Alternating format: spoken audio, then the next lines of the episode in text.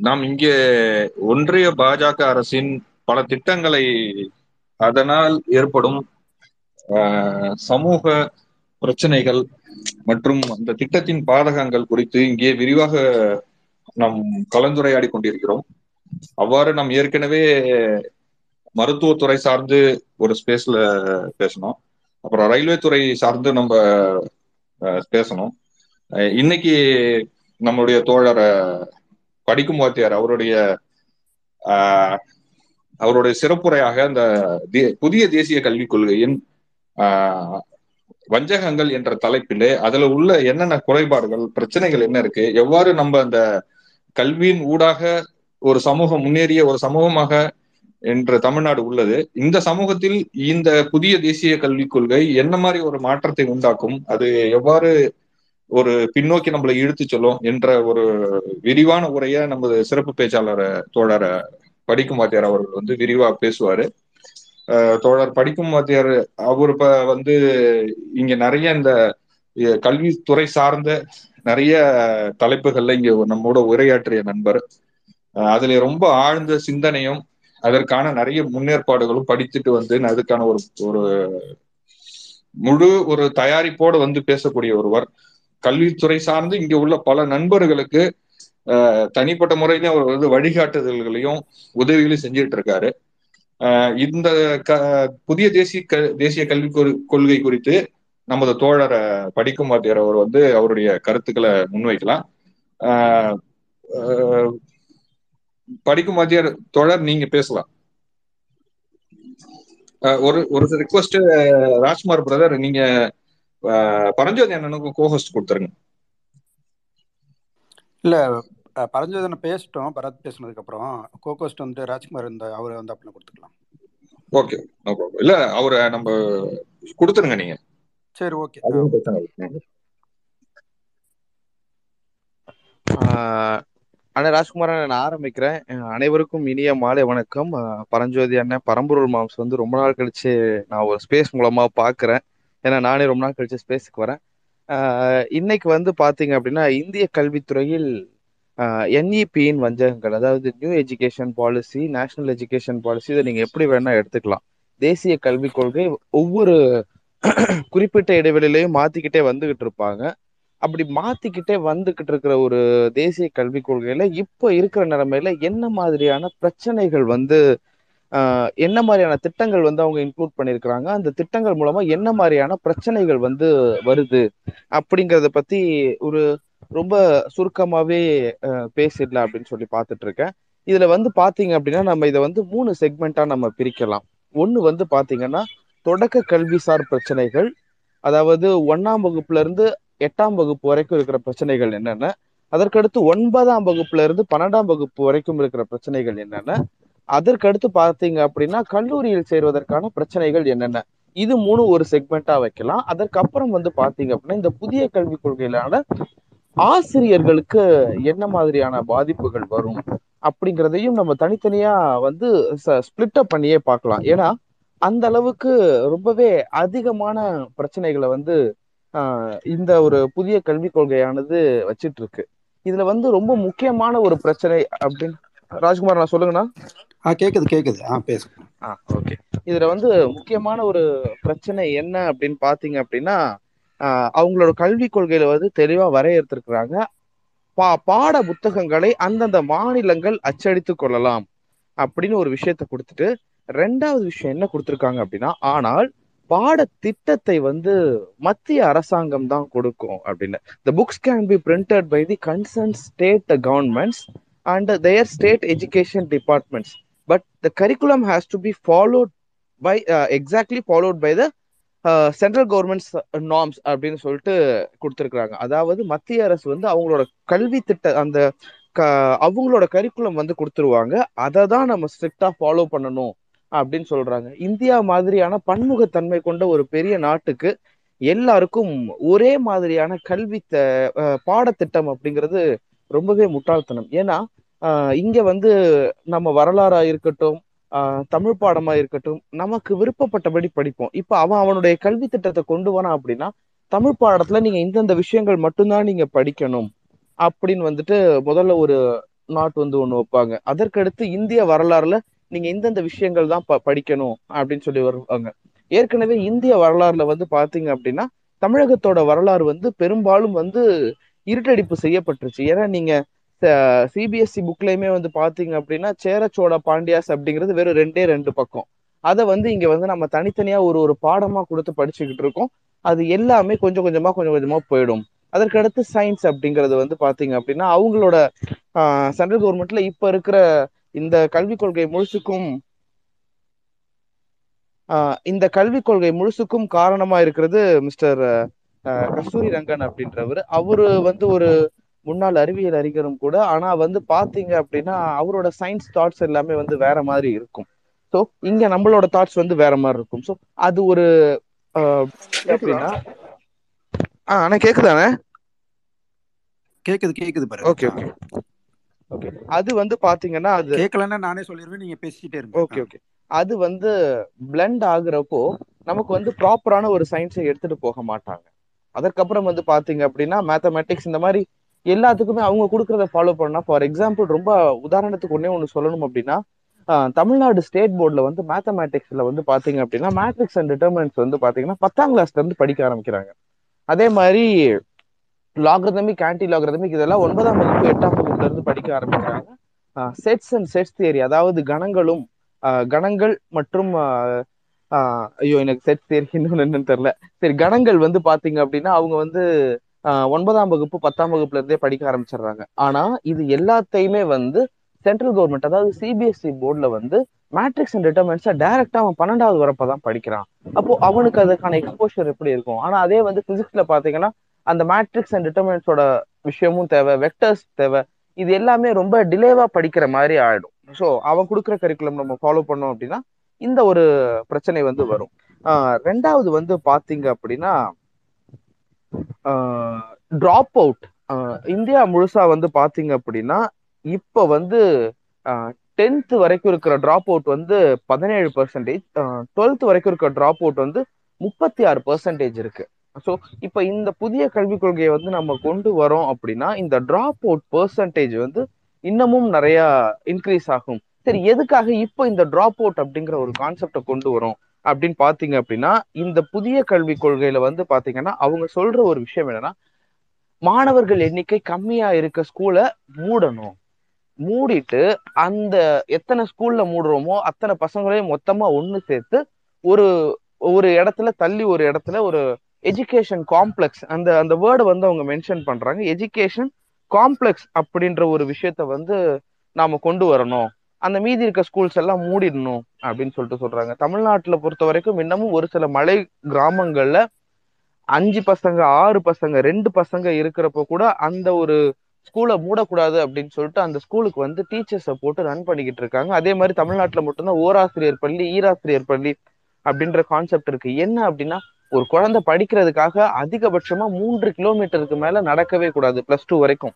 மூணு கிலோமீட்டருக்கு மேல நடக்கவே கூடாது அப்படிங்கிற ஒரு கருத்தை முன் வச்சுதான் அவங்க இந்த விஷயம் பண்ணிக்கிட்டு இருக்காங்க. ஆனா இருக்கிற அந்த மாதிரி கம்மியான மாணவர்கள் இருக்கிற ஸ்கூல்ஸை எல்லாருமே மூடிடணும். மூடிட்டு ஒரே எஜுகேஷன் காம்ப்ளெக்ஸ் அப்படின்ற ஒரு விஷயத்த கொண்டு வந்து அது மூலமா வந்து ஆஹ் மீதி இருக்க பசங்க எல்லாத்தையும் ஒன்று சேர்த்து படிக்க வைக்கலாம் அப்படின்ற மாதிரி ஒரு திட்டத்தை கொண்டு வராங்க. இது வந்து ரொம்பவே தவறான ஒரு திட்டமா போயிடும். ஏன்னா இங்கெங்கெல்லாம் ஆள் இல்லை இங்கெங்கெல்லாம் ஆள் இல்லை. ஒரு ஒரு மாவட்ட தலைநகர்லையும் ஒரு எஜுகேஷன் காம்ப்ளெக்ஸ் இல்ல ஒரு ஒரு வட்ட தலைநகர் ஒரு ஒரு தாலுகாவோட தலைநகரங்களையும் ஒரு ஒரு எஜுகேஷன் காம்ப்ளெக்ஸ் அப்படின்னு வைக்கிறப்போ கடைக்கோடி கிராமத்துல இருந்து எவனாவது ஒருத்தன் படிக்கணும்னு ஆசைப்பட்டான் அப்படின்னா அவனால அந்த இடத்துக்கு வந்து படிக்கவே முடியாது.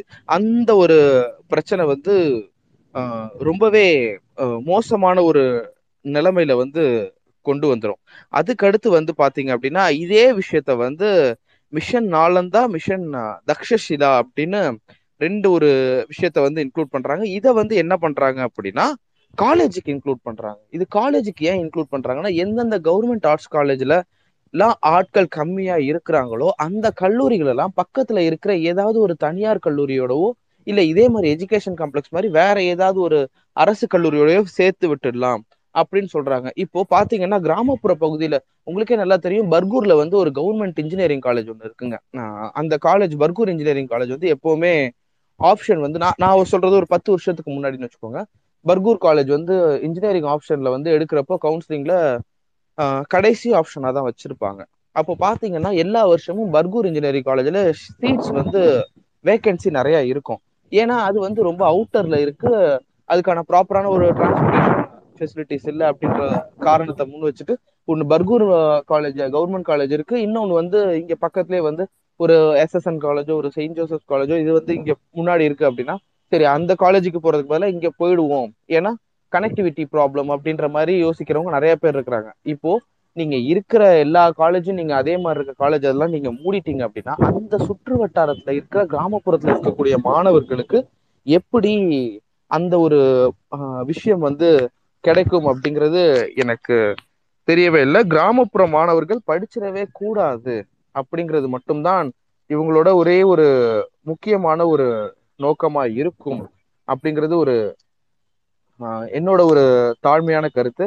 அதுக்கடுத்து பாத்தீங்கன்னா நமக்கு எல்லாருக்கும் ஒரு புதுசான ஒரு விஷயம் வந்து five plus three plus four ஆனா நம்ம தாத்தா பாட்டிக்கு இந்த five plus three plus four அப்படிங்கிறது புதுசு கிடையாது. நமக்கு மட்டும்தான் அது five plus three plus four வந்து புதுசா இருக்கு. அவங்க இப்ப கொண்டு வர ஒரு விஷயம். இது வந்து பாத்தீங்கன்னா முட்டாள்தனத்தின் உச்சம் அப்படின்னு கூட சொல்லலாம். ஏன்னா கிட்டத்தட்ட ஆயிரத்தி தொள்ளாயிரத்தி அறுபது எழுபதுல ஃபாலோ பண்ணிக்கிட்டு இருந்த ஒரு விஷயத்த மறுபடியும் நான் இப்ப ஃபாலோ பண்றேன் அப்படின்னு சொல்லிட்டு வர்றது வந்து எந்த வகையில ஆஹ், நியாயமான ஒரு விஷயம் அப்படின்னு எனக்கு தெரியல. ஏன்னா ஒரு பையன் வந்து ஆஹ், அஞ்சாம் வகுப்பு முடிச்சுட்டு ஆறு ஏழு எட்டாம் வகுப்பு வரைக்கும் அவனோட பேசிக்ல எல்லாம் தான் ஸ்ட்ராங் பண்ணணுமே ஒழிய அவனோட லாங்குவேஜ்ல எல்லாம் தான் ஸ்ட்ராங் பண்ணணுமே ஒழிய எயித்து முடிச்ச உடனே உனக்கு தேவையான விருப்ப பாடத்தை நீ தேர்வு பண்ணிக்கோ. அப்படிங்கிறது வலுக்கட்டாயமா நாம அவன் மேல திணிக்கிற ஒரு விஷயம் அப்படின்னு தான் நான் நினைக்கிறேன். ஏன்னா ஆஹ், மூணாம் வகுப்பு அஞ்சாம் வகுப்பு எட்டாம் வகுப்பு இந்த மூணுலயுமே வந்து மாணவர்களுக்கு திறனறி சோதனை நடத்துவோம் அப்படின்னு சொல்லுவாங்க. என்விஎஸ் எக்ஸாமினேஷன் அப்படின்னு சொல்லிட்டு சொல்றாங்க. அந்த என்இஎஸ் எக்ஸாமினேஷன் வந்து இங்க தமிழ்நாட்டுல நடத்த முடியுமா அப்படின்னு கேட்டா அதுவும் நடத்த முடியும்னு நடத்தியும் காமிச்சிட்டாங்க. இது வந்து பாத்தீங்க அப்படின்னா மாநில அரசுக்கு ஓரளவுக்கு எப்படி பண்ணியிருக்காங்க அப்படின்னா இதை வேற ஒரு வழியில கொண்டு வந்து இருக்கிற சிபிஎஸ்சியில வேலை பார்க்குற டீச்சர்ஸை வச்சுட்டு ஆஹ், ஒரு சிபிஎஸ்சி ஸ்கூலோட பிரின்சிபல் சீனியர் மோஸ்ட் பிரின்சிபலை ஒரு பிளாக்கு ஹெட்டாக போட்டு இந்த ஏரியாவுக்கு நீங்க வந்து இந்த எக்ஸாமை நடத்தணும் அப்படின்னு சொல்லிட்டு இங்க இருக்கிற டீச்சர்ஸை வச்சு இங்க இருக்கிற ஸ்டேட் போர்ட் ஸ்கூல்ஸ்க்கு வந்து அந்த டீச்சர்ஸ் அனுப்பி மூன்றாம் வகுப்பு அஞ்சாம் வகுப்பு எட்டாம் வகுப்புக்கு என்இஎஸ் எக்ஸாமினேஷனை வச்சு நடத்தி முடிச்சுட்டாங்க. அந்த என்இஎஸ் எக்ஸாமினேஷன் நடக்காத ரெண்டே ரெண்டு மாவட்டம் மட்டும்தான். ஒன்று சென்னை இன்னொன்று செங்கல்பட்டு. ஏன்னா போன வருஷம் நவம்பர் மாசம் வலுவா பெஞ்சிட்டு இருந்த மழையில வந்து அவங்களால அந்த எக்ஸாமினேஷன் நடத்த முடியல. கோயம்புத்தூர்ல இந்த பரீட்சை நடத்திட்டாங்க திருச்சியில நடத்திட்டாங்க பெரம்பலூர்ல நடத்திட்டாங்க.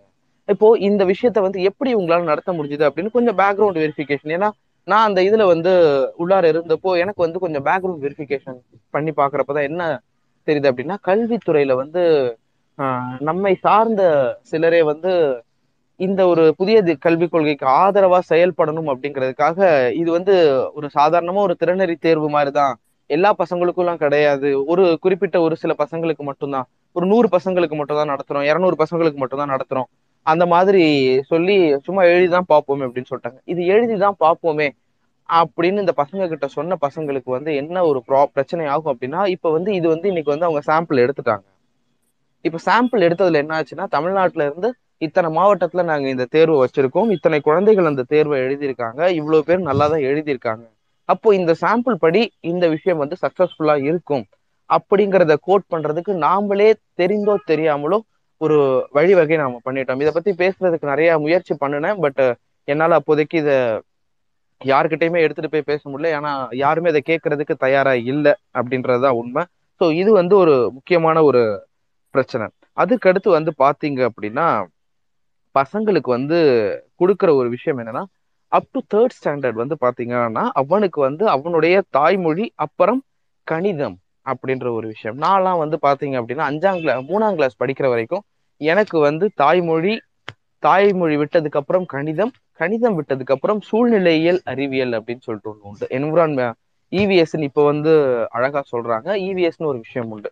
அவனுக்கு வந்து இப்போ மூன்றாம் வகுப்பு வரைக்கும் இருக்கிற பையனுக்கு இவிஎஸ் அப்படிங்கிற ஒரு விஷயத்த வந்து ஃபுல்லா பேன் பண்றாங்க. அந்த இவிஎஸ்ல தொடக்க காலத்துல என்ன சொல்லுவாங்க அப்படின்னா அவனை அவனுக்கு சார்ந்த சுற்றுப்புறம் அம்மானா யாரு அப்பானா யாரு ஒரு கோவில்னா எது அஹ் கூட்டு குடும்பம்னா எது தனி குடும்பம்னா எது இந்த மாதிரியான ஒரு விஷயங்கள் எல்லாம் இவிஎஸ்ல சொல்லி கொடுப்பாங்க. அது எல்லாமே இனிமே இல்ல அப்படின்னு வந்து சொல்றாங்க. அதற்கடுத்து வந்து பாத்தீங்க அப்படின்னா ஆஹ் இது ரொம்பவே ஒரு மோசமான ஒரு விஷயம். ஆஹ் எந்தெந்த தன்னார்வ நிறுவனங்கள் அதாவது மனதளவுல வந்து தாங்கள் கல்விக்கு சேவை செய்யணும் அப்படின்னு நினைச்சிட்டு இருக்க தன்னார்வ நிறுவனங்கள் வந்து நேரடியா கல்வித்துறையில இறங்க இறங்கலாம். அவங்களுக்கு வந்து பாத்தீங்க அப்படின்னா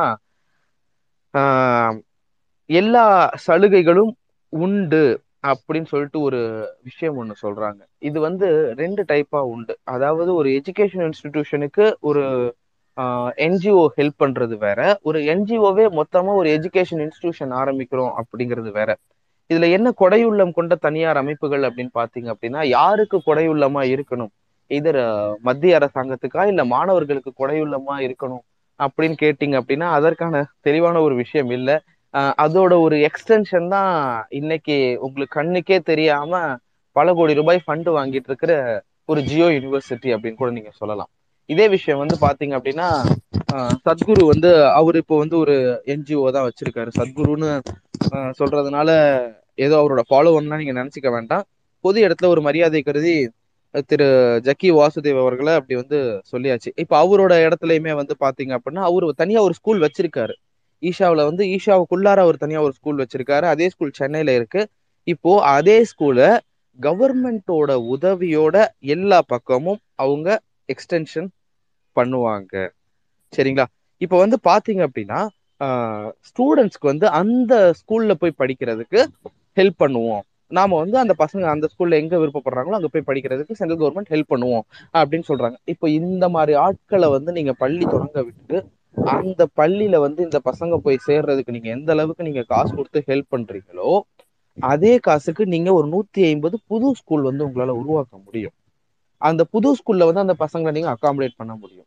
இப்போ வந்து ஆர்டிஇ அப்படின்னு சொல்லிட்டு ஒரு ஸ்கீம் இருக்கு ரைட் டு எஜுகேஷன் தமிழகத்துல வந்து இந்த வருஷம் மட்டுமே கிட்டத்தட்ட ரெண்டு லட்சம் மாணவர்கள் அந்த ஆர்டிஇ ஸ்கீம்ல வந்து அட்மிட் பண்ணப்பட்டிருக்கிறாங்க. அதாவது அவர்களுக்கான மொத்த கல்வி செலவும் அரசாங்கமே இருக்கும் அந்த பையன் எங்க படிக்கணும்னு விருப்பப்படுறானோ அங்க போய் படிக்கலாம். ஒவ்வொரு பள்ளியிலையும் தனியார் பள்ளியிலையும் இருபத்தஞ்சு பெர்சன்டேஜ் ஆஃப் சீட்ஸை வந்து இந்த ஆர்டிஇ கேண்டிடேட்ஸ்க்காக அவங்க வந்து அலாட் பண்ணும் அவங்க ஒன்றும் கவு ஸ்கூலில் வந்து சும்மா ஒன்றும் அலாட் பண்ணலை. அவங்க வந்து பார்த்தீங்க அப்படின்னா அதற்கான ஃபீஸ் எல்லாமே வந்து கவர்மெண்ட் கிட்ட இருந்து போயிடும். ஸோ அதை வந்து பண்ணிக்கிட்டு இருக்க நேரத்தில் இப்போ இந்தந்த ஸ்கூல்ஸை தனியாக நீங்கள் ஓப்பன் பண்ணி இதை பண்ண வைக்கிறதுல எந்த வகையில் நியாயம் அப்படின்றது எனக்கு வந்து தெரியலை. அதுக்கடுத்து வந்து பார்த்தீங்க அப்படின்னா இந்த மாணவனுக்கு ஆங்கிலம் எப்ப வந்து உள்ளார கொண்டு வராங்க அப்படின்னு பாத்தீங்கன்னா ஐந்தாம் வகுப்புல இருந்து தான் வந்து ஆங்கிலம் அப்படின்ற ஒரு விஷயத்த வந்து கொண்டு வராங்க. இவனுக்கு அஞ்சாம் கிளாஸ் வரைக்கும் ஆங்கிலமே படிக்காம ஒரு ஏபிசிடியே தெரியாம ஒரு பையனை வந்து எப்படி வந்து கொண்டு போறது அப்படின்னு சொல்லிட்டு ஒரு பெரிய பிரச்சனை ஒண்ணு உண்டு. அந்த ஒரு பிரச்சனைக்கான தீர்வு வந்து பாத்தீங்க அப்படின்னா அவங்க வந்து இதுல தெளிவா சொல்லவே இல்லை. அவன் வந்து அதை மட்டும் எடுத்துக்கிட்டோம். அஞ்சாம் கிளாஸ்க்கு அப்புறம் எடுத்துக்கிட்டோம். இங்கிலீஷ். அதே மாதிரி எட்டாம் கிளாஸ் வந்த உடனே ஒன்பது பத்து பதினொன்று பன்னெண்டு அவனுக்கு வந்து எல்லாமே வந்து நான் செமஸ்டர் வைஸ் பேட்டர்ன்ல கொடுக்குறேன் அப்படின்னு வந்து சொல்றாங்க. இந்த செமஸ்டர் வைஸ் பேட்டர்ன்ல என்னன்னு பாத்தீங்க அப்படின்னா அவன் வந்து விருப்பப்பட்ட பாடங்களை அவன் எடுத்துக்கிட்டு இந்த வருஷம் பரீட்சை எழுதுவான். இந்த வருஷம் பரீட்சை எழுதிட்டு எயித்துல நைன்த்ல ஃபர்ஸ்ட் பரீட்சை எழுதுவான். பரீட்சை எழுதி முடிச்சுட்டு நைன்த்ல வந்து பாஸ் பண்ண சப்ஜெக்ட் அவனுக்கு வந்து பேக்லாக் ஆகும்.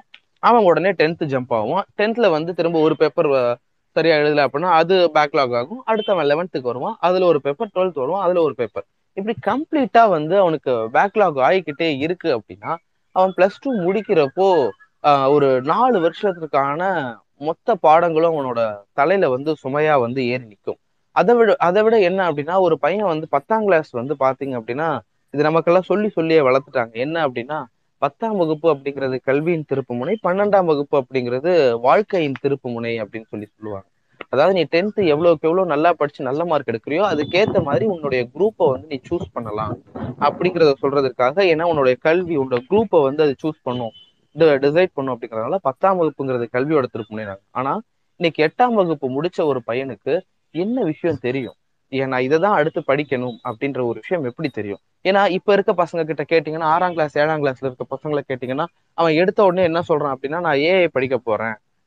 டேட்டா அனலிட்டிக்ஸ் படிக்க போறேன். டேட்டா ஸ்ட்ரக்சர் படிக்க போறேன். பிக் டேட்டா ஏதோ ஒரு கம்ப்யூட்டர் ரிலேட்டட் சப்ஜெக்ட் சொல்லிக்கிட்டே இருக்கான். இன்னும் வந்து பாத்தீங்கன்னா அவங்களுக்கு வந்து மற்ற பாடங்கள் அதை பத்தின விழிப்புணர்வு இதெல்லாம் வந்து சுத்தமா இல்லை. அது இல்லாத பட்சத்துல இதை மட்டும் வச்சுக்கிட்டு நான் எப்படி வந்து எட்டாவது படிக்கிறப்ப நீ இப்பவே எடுத்துரு. அப்படின்னு வந்து சொல்றாங்க அப்படின்றது எனக்கு தெரியல. ஏன்னா அண்ணா யூனிவர்சிட்டிலே வந்து பார்த்தாலும் ஃபர்ஸ்ட் இயர் பசங்களுக்கு வந்து அலைடு வந்து அந்தந்த கல்வி நிறுவனங்கள் தான் கொடுக்கும். செகண்ட் இயர்ல இருந்து தான் அவன் அவனுடைய அலைடு பேப்பரை வந்து அவனா சூஸ் பண்ணி போக முடியுமே தவிர ஃபர்ஸ்ட் இயர்லலாம் அவனுக்கான அலைடு பேப்பரை வந்து அந்தந்த இன்ஸ்டிடியூஷன் தான் ஓகே இந்த பையனுக்கு வந்து இது கொஞ்சம் ஈஸியா இருக்கும் அப்படிங்கறத அனலைசிஸ் பண்ணி இல்லை இந்த டிபார்ட்மெண்ட்டுக்கு இது தேவைப்படும் அப்படிங்கறத அனலைசிஸ் பண்ணி அவங்க தான் கொடுப்பாங்க. ஆனா அதெல்லாம் இல்லாம என்னுடைய விருப்பத்துக்கு நான் வந்து ஆஹ் பசங்களே வந்து சூஸ் பண்ணிக்கிட்டோம் அப்படின்னு சொல்லிட்டு விடுறது வந்து எந்த வகையில அது நியாயமா இருக்கும் அப்படிங்கிறது ஆஹ் தெரியல. அதற்கடுத்து வந்து பாத்தீங்க அப்படின்னா மாணவர்களுக்கு கிடைக்கக்கூடிய கல்வி உதவிகள்ல என்னென்ன மாதிரி இவங்க வந்து ஆஹ் அடி போடுறாங்க அப்படின்னு பாத்தீங்க அப்படின்னா மாணவர்களுக்கு வந்து சத்துணவு வழங்கப்படுதுல இந்த சத்துணவுல வந்து தொடர்ந்து இப்ப பாத்தீங்கன்னா தமிழ்நாடு அரசு வந்து காலை உணவையும் நான் வந்து பசங்களுக்கு கொடுத்துடுறேன்.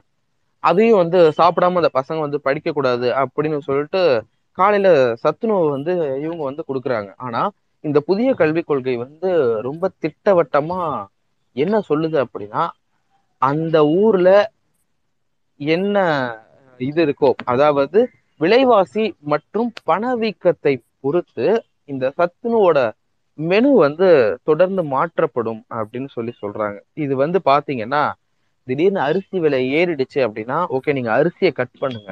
அரிசி சோறை கட் பண்ணிட்டு நீங்க வந்து கம்போ கேழ்வரகோ நான் எதையுமே எந்த சாப்பாட்டையுமே தவறா சொல்லல. ஆனா இவ்வளவு நாள் நீங்க ஒரு ஸ்கீம் வந்து ரெடி பண்ணி வச்சுட்டு இருக்கீங்க. இப்ப வந்து என்னதான் ஆனாலும் வார ஒரு நாளைக்கு ஒரு முட்டை அப்படிங்கிறது அவனோட மனசுக்குள்ள வந்து மைண்டுக்குள்ள வந்து ஃபிக்ஸ் ஆயிடுச்சு. அது வேக வைத்த முட்டையோ இல்ல மசாலா போட்டு அது தக்காளி வெங்காயம் போட்ட மசாலா முட்டையோ எதுவா வேணா இருக்கலாம். சுண்டல் வேணா இருக்கலாம். எதுவா வேணா இருக்கலாம். ஆனா நாளைக்கு முட்டையோட விலை ஏறுறப்ப நீங்க முட்டையை நிறுத்தி தான் ஆகணும். அதே மாதிரி பசங்களுக்கு வந்து இந்தந்த காய்கறிகள் இந்த உருளைக்கிழங்கு இதெல்லாம் கொடுக்குறப்போ அது விலை ஏறுது அப்படின்னா அதை நீங்க நிறுத்தி தான் ஆகணும். அப்படிங்கிற ஒரு விஷயத்த வந்து கொண்டு வராங்க. இந்த சத்துணவை நம்பி எவ்வளவோ பசங்க வந்து படிக்க வராங்க. அதுலயே வந்து கை வைக்கிறது வந்து எந்த வகையில நியாயம் அப்படின்னு தெரியல. அதுக்கடுத்து அப்படியே வந்து நேரம் ஆசிரியர்களுக்கான ஒரு பாதிப்பை வந்து இந்த ஸ்கூல் டீச்சர்ஸோட லெவல்லயே ஒண்ணு அப்படியே கன்க்ளூட் இன்க்ளூட் பண்ணிடலாம் அப்படின்னு சொல்லிட்டு பார்த்துட்டு இருக்கேன் என்ன அப்படின்னு பாத்தீங்கன்னா இனிமே ஆசிரியர்களுக்கான பதவி உயர்வுகள் எதுவுமே அவர்களுடைய பணி மூப்பின் அடிப்படையிலும் அவர்கள் அவர்கள் இருக்கக்கூடிய கேட்டகிரி அந்த வகுப்பின் அடிப்படையிலும் வழங்கப்பட மாட்டாது. அதாவது ஒரு ஸ்கூல்னு இருக்கு அப்படின்னா அந்த ஸ்கூல்ல வந்து பாத்தீங்க அப்படின்னா ஒரு பேக்வர்ட் கேஸ்ல இருந்து ஒரு டீச்சர் வந்து ப்ரமோட் ஆகி ஹெட் மாஸ்டரா போறாரு அப்படின்னா அங்க ஒரு பிஜி வேகன்சி விழுது அப்படின்னா அந்த பிஜி வேகன்சி வந்து பாத்தீங்க அப்படின்னா ஒரு பேக்வர்ட் கேஸ்ட் கம்யூனிட்டி பீப்புளுக்கு தான் அதை வந்து கொடுப்பாங்க. அதே மாதிரி ஒரு ஒரு ஒரு ஸ்கூலுக்கும் ஒரு சைக்கிள்ல ஒரு ஹெட் மாஸ்டர் வந்து ஷெட்யூல் கேஸ்ட்லையும் ஷெட்யூல் ட்ரைப்ல இருந்தும் அதை வந்து அங்க வந்து ஃபில்அப் பண்ணணும். இப்போ இனிமே வழங்கப்படக்கூடிய பதவி உயர்வுகள் அனைத்தும் இந்த விஷயங்களை பின்பற்றி நடக்காது. வேற எந்த விஷயங்களை பின்பற்றி நடக்கும்? மாணவர்கள் தரக்கூடிய ஃபீட்பேக்கு பெற்றவங்க தரக்கூடிய ஃபீட்பேக்கு இதையெல்லாம் வைத்து இவங்க வந்து வெளியில இருந்து அனுப்பக்கூடிய ஒரு அப்சர்வர் இவங்க வெளியில இருந்து அனுப்பக்கூடிய ஒரு அப்சர்வர் அப்புறம் பள்ளி தலைமை ஆசிரியர். இவங்களை வச்சு மட்டும்தான் இந்த பதவி உயர்வானது வழங்கப்படும் அப்படின்னு வந்து சொல்றாங்க. இது வந்து ஒட்டுமொத்த சோசியல் ஜஸ்டிஸ்க்கே மொத்தமா எதிரானது. ஏன் வந்து இந்த சமூக நீதிக்கு எதிரானது அப்படின்னு சொல்றோம்னு பாத்தீங்கன்னு வச்சுக்கோங்களேன். தமிழகத்துல இன்னைக்கு சாதிய பாகுபாடுகள் கல்வி நிறுவனங்கள்ல இருக்க ஆசிரியர்களுக்கு ஆசிரியர்களுக்கு வந்து பணிபுரியிற இடங்கள்ல இருக்கா அப்படின்னு கேட்டீங்கன்னா கண்டிப்பா இருக்கு. நம்ம நூறு பர்சன்டேஜ் இல்லைன்னு நம்ம சொல்ல முடியாது. அதே நேரத்துல இருபது பர்சன்டேஜ் இருபத்தஞ்சு பர்சன்டேஜ் இருக்குங்கிறத நம்ம ஒத்துக்கிட்டு தான் ஆகணும். இன்னமும் தாழ்த்தப்பட்ட பட்டியலின பட்டியலின மக்கள் அப்படிங்கிறதுக்காக பதவி உயர்வுகள் மறுக்கப்பட்ட எவ்வளவோ துறைகளை வந்து நம்ம நம்மளால கைவிட்டு சொல்ல முடியும். ஒரே ஒரு உதாரணம் ஐஐடியில வசந்தா கந்தசுவாமி அவங்க வந்து அவங்களுடைய பிரச்சனையே வந்து நீங்க எடுத்துக்கலாம். இப்போ அதே மாதிரியான ஒரு ப்ரமோஷன் கேட்டகரியை தான் வந்து இனிமே வந்து ஸ்கூல்ஸ்ல வந்து கொண்டு வரணும் அப்படின்னு சொல்றாங்க. இதை ஸ்கூல்ஸ்ல வந்து கொண்டு வரப்போ அந்த குறிப்பிட்ட நபர்களுக்கான பதவி உயர்வு அப்படிங்கிறது சுத்தமா கிடைக்காமலே போயிடும். ஸோ இன்னொரு விஷயம் என்னன்னா மாணவர்கள் கொடுக்கக்கூடிய ஃபீட்பேக்கை வச்சு தான் நாங்கள் வந்து பதவி உயர்வு தருவோம்னு சொல்றாங்க. மாணவர்களோட ஃபீட்பேக் வந்து பார்த்தீங்க அப்படின்னா ஒரு அறுபது சதவீதம் நேர்மையா இருக்கு அப்படின்னா ஒரு நாற்பது சதவீதம் வந்து தங்களுடைய கோபத்தின் வெளிப்பாடா இருக்கும். ஏன்னா இந்த லெவன்த் டுவெல்த் பசங்களுக்கு ஒரு நைன்த் டென்த் பசங்களுக்கு யார் வந்து நிறைய ஸ்ட்ரிக்டா பாடம் சொல்லி தராங்களோ அவங்கள வந்து ரொம்ப பிடிக்காது. அதாவது வேலை கொடுத்து அந்த வேலையை செஞ்சு முடிக்கல அப்படின்னா திட்டுறவங்களை வந்து இந்த மாணவர்களுக்கு வந்து பிடிக்காது. அப்ப அவங்க வந்து என்ன மாதிரியான ஃபீட்பேக் வந்து அவங்களோட டீச்சர்ஸ்க்கு வந்து தருவாங்க அப்படிங்கிறது எனக்கு தெரியல. அது வந்து ரொம்பவே தவறான ஒரு விஷயமா போயிடும். இது முடிச்சதுக்கு அப்புறம் ஒட்டு மொத்தமா ஒரு பெரிய துண்டு எங்க போடுறாங்க அப்படின்னா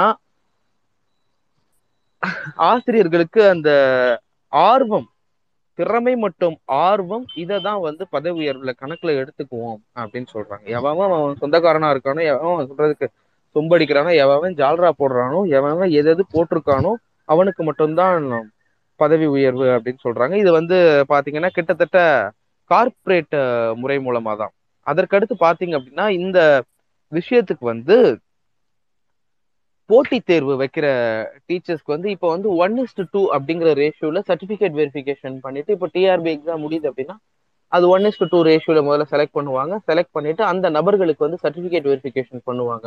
உதாரணத்துக்கு ஒரு மூவாயிரம் போஸ்டிங் இருக்கு அப்படின்னா ஆறாயிரம் நபர்களை தேர்வு பண்ணுவாங்க. அந்த ஆறாயிரம் நபர்களில் சர்டிபிகேட் வெரிஃபிகேஷன்ல யாரு வந்து முதல் மூவாயிரம் இடங்கள்ல இருக்கிறாங்க. வெரிஃபிகேஷன்ல என்னென்ன விஷயம்லாம் இருக்கு. ஏன்னா சர்டிபிகேட் வெரிஃபிகேஷன்ல ஒருத்த மார்க் நல்லா எடுத்திருப்பான். இதே வந்து சர்டிபிகேட் வெரிஃபிகேஷன்ல அவன்ட்டு ஒரிஜினல் சர்டிபிகேட் ஒரு சில விஷயங்கள் இருக்காது.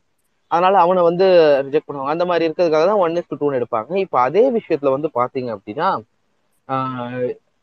நடக்கிற ஒரு விஷயத்த ஃபுல்லா ஸ்டாப் பண்ணிட்டு பதவி உயர்வு அப்படிங்கிறது சாரி அந்த வேலை வாய்ப்பு அப்படிங்கிறது போட்டித் தேர்வு மூலமா முதல்ல இருக்கும். அந்த போட்டித் தேர்வு முடிஞ்ச உடனே இன்டர்வியூ நாங்க வைப்போம். அந்த இன்டர்வியூல யார் யாரெல்லாம் பாஸ் பண்றாங்களோ அந்த மார்க்கை தான் நாங்க வந்து கன்சிடர் பண்ணிக்குவோம். இப்போ வந்து பாத்தீங்க அப்படின்னா எப்படி இருக்கும் அப்படின்னா யூஜில வந்து எயிட்டி பர்சன்டேஜ் எடுத்திருக்காங்களா? அவங்களுக்கு வந்து இவ்வளவு பர்சன்டேஜ் வெயிட்டேஜ் இப்போ யூஜிக்கு அஞ்சு மார்க் இருக்குன்னா எயிட்டி அண்ட் அபோவ் இருக்குன்னா அந்த அஞ்சு மார்க் அப்படியே கொடுத்துருவாங்க. செவன்டி டு எயிட்டி இருக்குன்னா நாலு மார்க் கொடுப்பாங்க. அந்த மாதிரி தான் பண்ணுவாங்க. வெயிட்டேஜ் வந்து மார்க் வந்து வெயிட்டேஜ் வந்து அப்படிதான் கொடுப்பாங்க. ஸோ இவங்க என்ன சொல்றாங்க? அந்த அந்த மார்க்குக்கெல்லாம் வெயிட்டேஜ் கிடையாது. நேரடியா வந்து பாத்தீங்கன்னா போட்டித் தேர்வு போட்டித் தேர்வு முடிஞ்ச உடனே நேர்முக தேர்வு நடைபெறும். நேர்முக தேர்வு நடைபெற்று முடிச்ச உடனே ஒரு வகுப்பறை கற்பித்தல் தேர்வு நடைபெறும் அப்படின்னு வந்து சொல்றாங்க. இது வந்து பாத்தீங்கன்னா கிட்டத்தட்ட ஒரு கார்பரேட்ல ஒரு பிரைவேட் ஸ்கூல்ல எப்படி வந்து ரெக்ரூட் பண்றாங்களோ அதே ஒரு சேம் மெத்தடாலஜி தான்.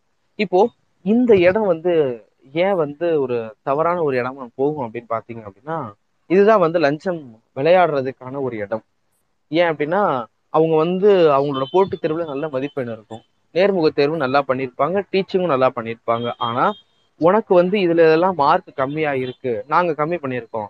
அதே நேரத்துல வேற ஒருத்தர் வராரு தெரிஞ்சவர் வராரு அவங்க வந்து அவங்களுக்கு பணம் கொடுத்தவங்க வராங்க அப்படின்னா அவங்களுக்கு வந்து அதே விஷயத்துக்கு வந்து மார்க் வந்து நிறைய இருக்கும். இப்ப வந்து பாத்தீங்கன்னா போட்டித் தேர்வு அப்புறம் சான்றிதழ் சரிபார்ப்புல இருக்கிற வெயிட்டேஜ் இது ரெண்டை பார்த்து மட்டும்தான் இப்ப வந்து கொடுத்துக்கிட்டு இருக்கிறாங்க. அதை வந்து மொத்தமா வந்து ஊத்தி மூடிட்டு நாங்கள் வந்து இனிமேல் கார்ப்பரேட் கல்ச்சர் தான் நாங்கள் ஃபாலோ பண்ண போகிறோம் ஏன்னா கார்பரேட்ல வந்து பார்த்தீங்கன்னா ஒவ்வொரு செட் ஆஃப் முதல்ல ஒரு ரிட்டன் டெஸ்ட் வைப்பாங்க. அதை கிளியர் பண்ணவங்கள திரும்ப group discussion group discussion clear பண்ணவங்கள personal interview அப்படின்னு சொல்லி கொண்டு வருவாங்க. ஸோ அதே மாதிரியான ஒரு விஷயத்த வந்து நாங்கள் வந்து கொண்டு வரோம். அப்படின்னு சொல்லிட்டு சொல்றாங்க. இது வந்து ரொம்ப தப்பான ஒரு விஷயமா போய் நிற்கும். அதுக்கடுத்து ரெண்டாயிரத்தி முப்பதுக்கு பிறகு அனைத்து பிஎடும் வந்து பாத்தீங்க அப்படின்னா ஒருங்கிணைந்த பாடத்திட்டமா மாற்றப்படும் அப்படின்னு சொல்லி சொல்றாங்க. இது என்ன வகையில இது இம்பாக்ட் பண்ணும் அப்படின்னு நிறைய பேருக்கு தெரியாம இருக்கலாம். இன்னைக்கு வந்து பாத்தீங்க அப்படின்னா ஒரு டிகிரி படிக்கிறவங்க வந்து அது ரிசர்ச் பேஸ்ல ஓரியன்டேஷன்ல படிக்கிறவங்களும் இருப்பாங்க. இல்ல எஜுகேஷன் பேஸ்ல படிக்கிறவங்களும் இருப்பாங்க. இப்போ நான் ரிசர்ச் பேஸ்ல தான் படிக்கணும் அப்படின்னு சொல்லிட்டு நான் ஒரு டிகிரி கோர்ஸ் எடுப்பேன். பிஎஸ்சி பிசிக்ஸ் எடுப்பேன். இல்ல பிஎஸ்சி கெமிஸ்ட்ரி எடுப்பேன். பிஎஸ்சி மேக்ஸ் எடுப்பேன். இது மூணுத்துல ஏதாவது ஒரு கோர்ஸ் நான் எடுத்து முடிச்சுட்டு நான் மூணு வருஷம் முடிக்கிறப்போ ஓகே இதுக்கப்புறம் நான் பிஎட் சேர்ந்தா நல்லா இருக்குமே அப்படின்னு ஒரு யோசனை எனக்கு வரும்.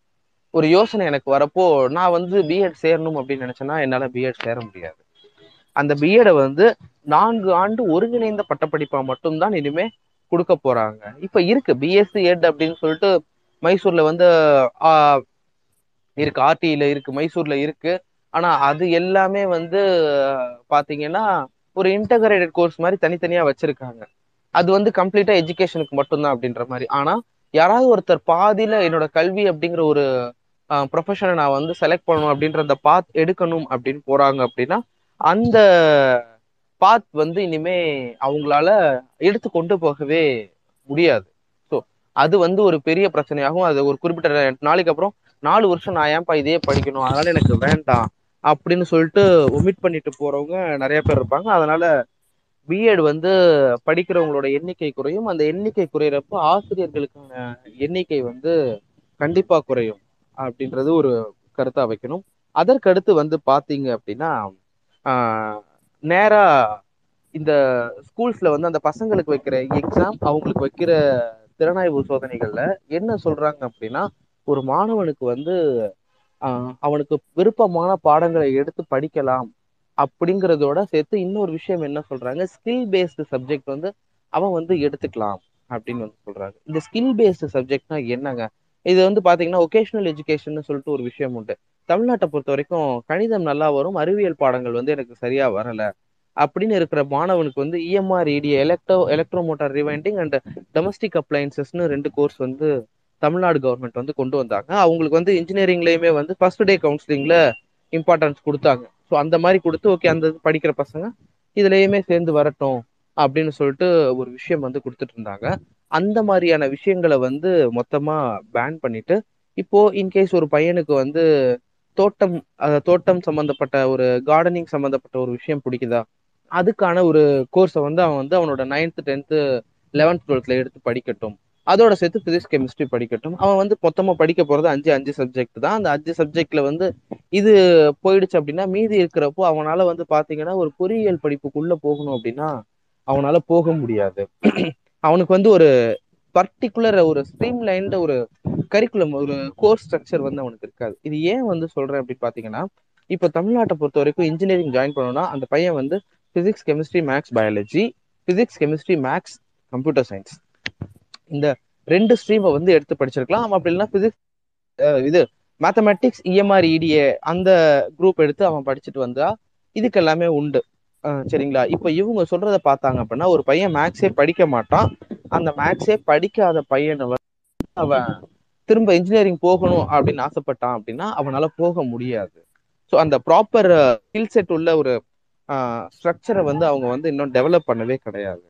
அதுக்கு அடுத்து பார்த்தீங்க அப்படின்னா காலேஜ் அட் எஜுகேஷன்ல வந்து பார்த்தீங்க அப்படின்னா ஃபர்ஸ்ட் பிரச்சனை வந்து பார்த்தீங்கன்னா இவங்க வந்து இனிமே வந்து யூஜிசி யூனிவர்சிட்டி கிராண்ட்ஸ் கமிஷன் பல்கலைக்கழக குழு அப்படிங்கிறத வந்து ஃபுல்லா பேன் பண்ணிட்டு உயர்கல்வி மானியத்துறை அப்படின்னு சொல்லிட்டு ஒன்னா கொண்டு வராங்க. ஏன்னா எம்ஹெச்ஆர்டி வந்து இனிமே பாத்தீங்க அப்படின்னா உயர்கல்வித்துறை அமைச்சகம் அப்படின்னு வந்து கொ- கொண்டு வருவாங்க. இதுல வந்து பாத்தீங்கன்னா மனித வளம் மனித வள மேம்பாடு அப்படிங்கறத வந்து மொத்தமா முடிச்சு விட்டுருவாங்க. ஏன்னா எம்ஹெச்ஆர்டி அப்படின்னு இருக்கிறது வந்து இனிமே வந்து அது வேற ஒரு பேர்ல வந்து கொண்டு வர்றதுக்கான வேலைகள் வந்து அவங்க தொடங்கி அதை வந்து கொண்டு வந்து நடத்திட்டு இருக்காங்க. இதுல என்ன ஒரு பிரச்சனைன்னு பாத்தீங்கன்னா ஆய்வு மானியங்கள் வந்து கொடுக்குற இடத்துல தனியார் கல்வி நிறுவனங்களுக்கும் அரசு கல்வி நிறுவனங்களுக்கும் ஒரே அளவு தான் நாங்க வந்து ஒரே வாய்ப்பா தான் கொடுக்க போறோம்.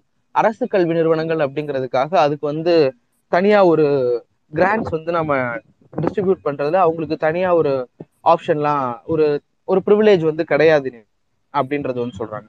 இது வந்து பாத்தீங்க அப்படின்னா எப்பெல்லாம் வந்து தனியார் கல்வி நிறுவனங்கள் இப்பவே வந்து ஆஹ், வெளிப்படையா சொல்லணும் அப்படின்னா தமிழ்நாட்டுல வந்து அண்ணா பல்கலைக்கழகத்துக்கும் அண்ணா பல்கலைக்கழகம் சார்ந்து இயங்கக்கூடிய அரசு பொ- பொ- பொறியியல் கல்லூரிகளுக்கும் கவர்மெண்ட் யூனிவர்சிட்டி ஸ்டேட்ஸ் யூனிவர்சிட்டிஸ்க்கும் வழங்கப்படுகின்ற ஆய்வு மானியங்களை விட தமிழ்நாட்டில் இருக்கிற தனியார் பல் கல்லூரிகளுக்கு வழங்கப்படக்கூடிய ஆய்வு மானியங்கள் வந்து ரொம்பவே அதிகம். ஏன்னா இங்க இருக்கிறவங்க அங்க இருக்கிறவங்கள ஏதோ ஒண்ணு பேசி வச்சு வாங்கிட்டு போயிடுறாங்க. இப்போ இதை வந்து அகைன் நான் வந்து அவங்க பேப்பர்ல இம்ப்ளிமெண்ட் பண்ணிட்டாங்க அப்படின்னா சுத்தமா கவர்மெண்ட் யூனிவர்சிட்டி ஸ்டேட் யூனிவர்சிட்டிஸ்க்கு ஒண்ணுமே வராது. எல்லாருமே வந்து பெருசா குறப்பட்டுக்கிறோம் ஸ்டேட் யூனிவர்சிட்டியில பெருசா ரிசர்ச் ஒண்ணுமே போகல ஃபண்டிங் ஒண்ணுமே கிடைக்கல அப்படின்னு சொல்லிட்டு. இல்ல கண்டிப்பா கிடையாது. ஏன்னா அவங்க வந்து இப்பவே வந்து பாத்தீங்கன்னா ஸ்டேட் யூனிவர்சிட்டிஸ்க்கு அவங்களுக்கு தர வேண்டிய வாய்ப்புகளை வந்து சரியா தரதில்ல. அவங்களுக்கு தர வேண்டிய ஃபண்டிங்ஸை வந்து தனியா தரதில்ல. ஆனா இதுவே வந்து பாத்தீங்கன்னா ஒரு தனியார் பல்கலைக்கழகங்கள் வந்து அதை வந்து அப் அப்ரோச் பண்றப்போ அவங்க வந்து பிஐ கோபிஐ அப்படிங்கிற இடத்துல வேற வேற ஆட்களை வந்து புடிச்சு போட்டு அவங்க ஏதேதோ பண்ணி உள்ள வந்து ஸோ இந்த பிரச்சனையில வந்து ஆஹ் எப்படி வந்து ஹேண்டில் பண்ண போறோம்? ஏன்னா கவர்மெண்ட் யூனிவர்சிட்டிஸ்க்கு வந்து எவ்வளவுக்கு எவ்வளவு நம்ம ஃபண்டிங் கொடுத்து அவனோட ஆர்என்டி இன்ஃப்ராஸ்ட்ரக்சரை டெவலப் பண்றோமோ அந்த அளவுக்கு நம்மளுடைய வேலை வாய்ப்புகள் வந்து அதிகரிக்கும். தொழில் தொடங்குறவங்களோட எண்ணிக்கை அதிகரிக்கும். எனக்கு நல்ல ஞாபகம் இருக்கு. அண்ணா யூனிவர்சிட்டியில படிச்ச ஒருத்தர் விஸ்வபாஸ்கரன் அப்படின்னு சொல்லிட்டு ஒருத்தர் இருந்தாரு. செராமிக் இன்ஜினியரிங் தான் அவர் வந்து படிச்சார். டிப்ளமோ முடிச்சுட்டு செராமிக் இன்ஜினியரிங் வந்து படிச்சாரு. அப்போ வந்து பாத்தீங்க அப்படின்னா அண்ணா யூனிவர்சிட்டியில வந்து இந்த செராமிக்ஸ்க்கு வந்து தமிழ்நாடு கவர்மெண்ட்ல இருந்தும் நிறைய ஃபண்டிங்ஸ் எல்லாம் போயிட்டு இருந்தது. அந்த ஃபண்டிங்ஸ் எல்லாம் வச்சுட்டு அவர் சின்ன போது அவரோட ஐடியாவை யூஸ் பண்ணி இந்த செராமிக் டியூப்ஸ் ஃபர்னஸ்க்கான தனியா உள்ள இருக்கிற கிளாஸ் உள் இதெல்லாமே செராமிக்ல ரெடி பண்ணலாம் அப்படின்னு சொல்லிட்டு அவர் ரெடி பண்ண ஆரம்பிச்சார். அவர் ரெடி பண்ண ஆரம்பிச்சு அதுல வந்து நான் அவரோட ஆர்என்டியோட நாலேஜ் இதெல்லாமே போட்டு இன்னைக்கு வந்து பாத்தீங்கன்னா ஆல் இந்தியாவுக்கு ஏன் சவுத் ஆப்பிரிக்கா கூட அவர் சப்ளை பண்ணிட்டு இருக்காருன்னு நினைக்கிறேன். விபி செராமிக்ஸ்ன்னு சொல்லிட்டு ஒரு கம்பெனி ரொம்ப பெரிய அளவுல வளர்ந்து நிக்குது. இதுக்கு காரணம் அன்னைக்கு தமிழ்நாடு கவர்மெண்ட் வந்து அன்னைக்கு செராமிக் இன்ஜினியரிங் டிபார்ட்மெண்ட்டுக்கு அவங்க கொடுத்த ஃபண்டிங் தான். இனிமே கவர்மெண்ட் யூனிவர்சிட்டிஸ் நீங்க ஃபண்டிங்கே கொடுக்க மாட்டீங்க. ஆனா இது மட்டும் தான் வேணும் அப்படின்னு சொல்லிட்டு நீங்க எடுக்கிறது எந்த மாதிரியான ஒரு நியாயமான ஒரு விஷயம் அப்படின்றது தெரியல. ஸ்டேட் யூனிவர்சிட்டிஸ்க்கு ஒண்ணுமே வராது. அதற்கடுத்து இந்த புதிய கல்விக் கொள்கையில வந்து கொடுத்திருக்க விஷயம் என்னன்னா கலை அறிவியல் படிப்புகளுக்கு நாடு தழுவிய நுழைவுத் தேர்வு. இப்பவே வந்து பாத்தீங்க அப்படின்னா கியூட் அப்படின்ற ஒரு குசெட் அப்படின்ற ஒரு நுழைவுத் தேர்வு இருந்ததை. இப்போ கியூட்னு மாத்திருக்காங்க. சென்ட்ரல் யூனிவர்சிட்டிஸ்க்கு மட்டும் வச்சுட்டாங்க. இனிமே ஸ்டேட் யூனிவர்சிட்டிஸ்க்கும்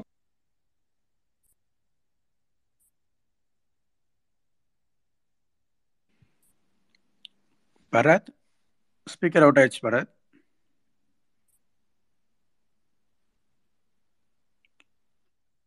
ஆ ஓகே ஓகே கண்டினியூ ஆ பரத்.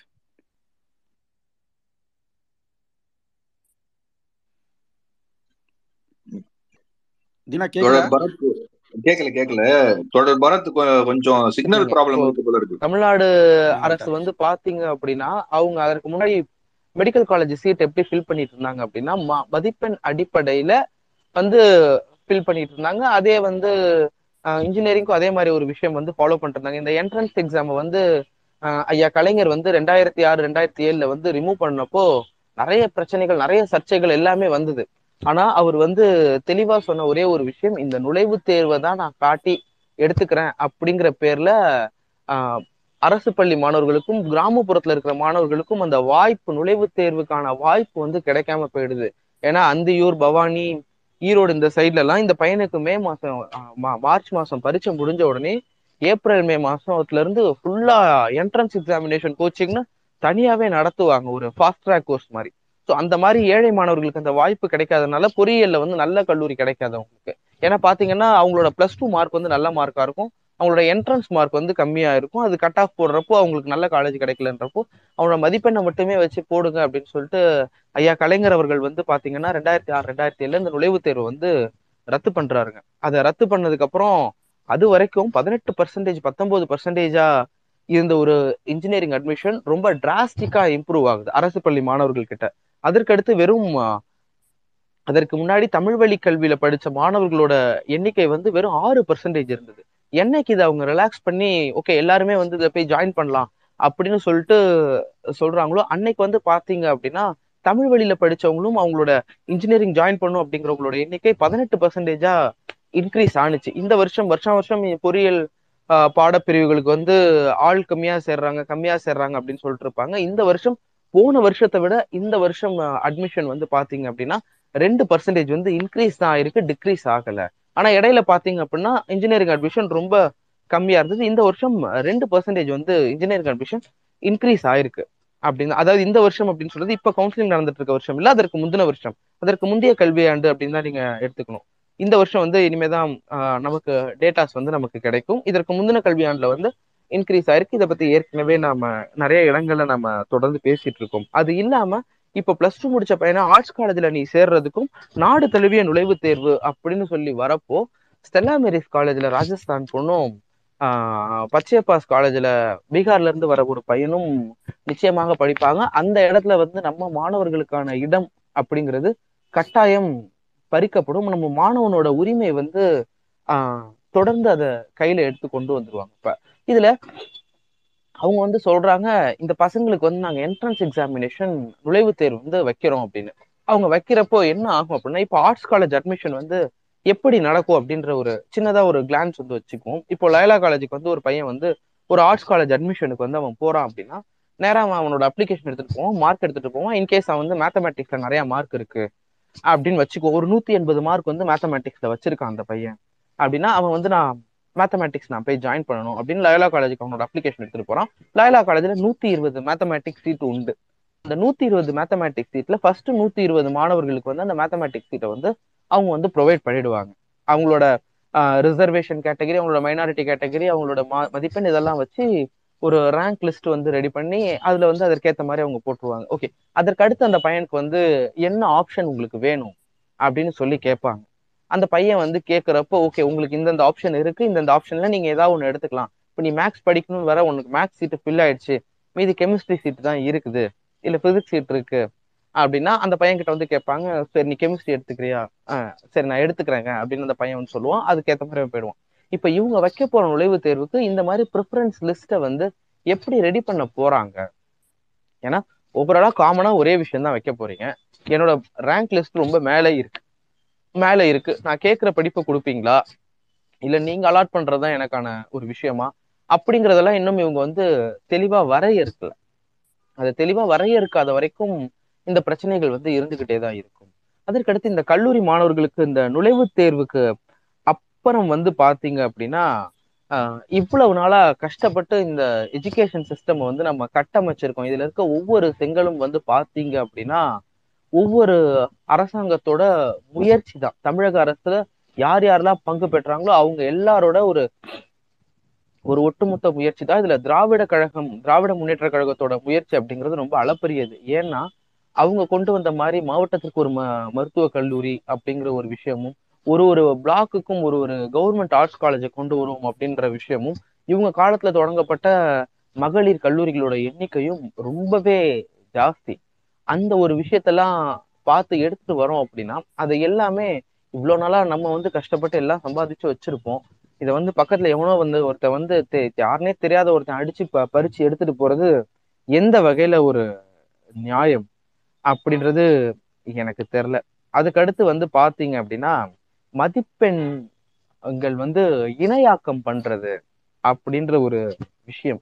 இந்த மதிப்பெண் இணையாக்கம் அவன் நியூ எஜுகேஷன் பாலிசியில கொடுத்துருக்க ஒரு விஷயமே வந்து மதிப்பெண் இணையாக்கம் தான். எனக்கு அது எதனால அப்படி ஒரு முட்டாள்தனமான ஒரு கிளாஸ் வந்து எப்படி அதுல இன்க்ளூட் பண்ணாங்கன்னு எனக்கு தெரியல. ஆஹ் உதாரணத்துக்கு வந்து பாத்தீங்க அப்படின்னா ஆஹ் ஒரு பள்ளியில ஒரு ஆஹ் மாநிலத்துல இருக்க பள்ளியில ஒட்டு மொத்தமான ஆவரேஜ் வந்து அறுபது பர்சன்டேஜ் இருக்கு. இன்னொரு பள்ளியில ஒட்டு மொத்தமான ஆவரேஜ் எண்பது பர்சன்டேஜ் இருக்கு. அப்போ இந்த அறுபது பர்சன்டேஜ் எடுத்திருக்கிறவனுடைய மதிப்பெண் விச் இஸ் ஈக்குவல் டு எண்பது பர்சன்டேஜ் எடுத்திருக்கிறவனுடைய மதிப்பெண் அப்படின்ற மதிப்பெண் இணையாக்கம் பண்ணுவோம் அப்படின்னு வந்து சொல்றாங்க. இது எந்த வகையில இது நியாயம்னு தெரியல. ஏன்னா ஒரு சில இதுல வந்து பாத்தீங்க ஒரு சில பல்கலைக்கழகங்கள்ல வந்து பாத்தீங்க அப்படின்னா மார்க் வந்து எப்படி சொல்லுவாங்க அப்படின்னா அவங்களுக்கு வந்து ஆக்சுவல் கிரேடிங் இருக்கு அப்சல்யூட் கிரேடிங் இருக்கு ரிலேட்டிவ் கிரேடிங் இருக்கு. இந்த ரிலேட்டிவ் கிரேடிங்னா என்னன்னா இப்போ மேத்தமேட்டிக்ஸ் வந்து எக்ஸாம் நடக்குது. இந்த எக்ஸாம்ல வந்து ஃபர்ஸ்ட் மார்க்கே எண்பது தான். இன்னொரு பையன் வந்து எழுபத்தி ஒன்பது எடுத்திருக்கான் அப்படின்னா ரெண்டுமே ரெண்டு பேருமே வந்து அவுட்ஸ்டாண்டிங் கேட்டகரியில வந்துருவாங்க. இதுவே வந்து இன்னொரு எக்ஸாம்ல வந்து ஒரு பையன் வந்து எலக்ட்ரானிக்ஸ் அண்ட் கம்யூனிகேஷன்ல ஏதோ ஒரு பேப்பர்ல தொண்ணூத்தி ஆறு எடுத்திருக்கான். அவன் வந்து ஃபர்ஸ்ட் கிளாஸ்க்குள்ள வந்துருவான். நிறைய பேர் தொண்ணூத்தி ஆறு அந்த ரேஞ்சிலே இருக்கிறப்போ எண்பது எடுத்திருக்கவனுக்கு ஃபர்ஸ்ட் கிளாஸ்னு வராம செகண்ட் கிளாஸ்ன்னு தான் வரும். வந்து ரிலேட்டிவ் கிரேடிங் அப்படின்னு சொல்லிட்டு சொல்லுவாங்க. இங்க நிறைய இடங்கள்ல வந்து அது கொண்டு வந்துட்டு இருக்காங்க. ஸோ இந்த அப்சல்யூட் கிரேடிங் ரிலேட்டிவ் கிரேடிங் வந்து ஸ்கூல் லெவல்லையும் காலேஜ் லெவல்லையும் கொண்டு வந்து ஆஹ் மாநிலங்களுக்கு இடையேயான மதிப்பெண்களை வந்து நாங்க இணையாக்கம் பண்ண போறோம் அப்படின்னு வந்து சொல்றாங்க.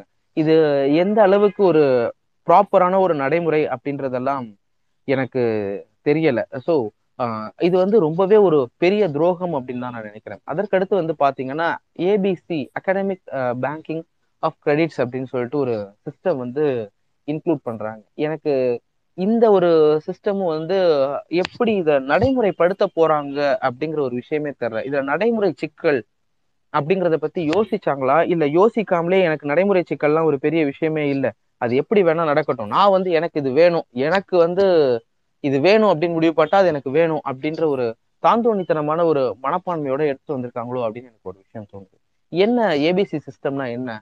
ஒரு மாணவன் வந்து ஒரு கல்லூரியில வந்து முதல் ஆண்டு சேர்றான். முதல் ஆண்டு சேர்ந்து அவனுடைய முதல் ஆண்டு சேர்ற இடத்துல அவன் வந்து ஃபார்ட்டி பர்சன்டேஜ் ஆஃப் கிரெடிட்ஸ் வந்து அந்த காலேஜ்ல இருந்து எடுக்கணும்.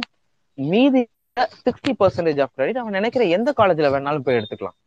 அப்படின்ற ஒரு விஷயம். இப்போ அதுல வந்து சைக்கிள் வந்து மாறிக்கிட்டே வரும்.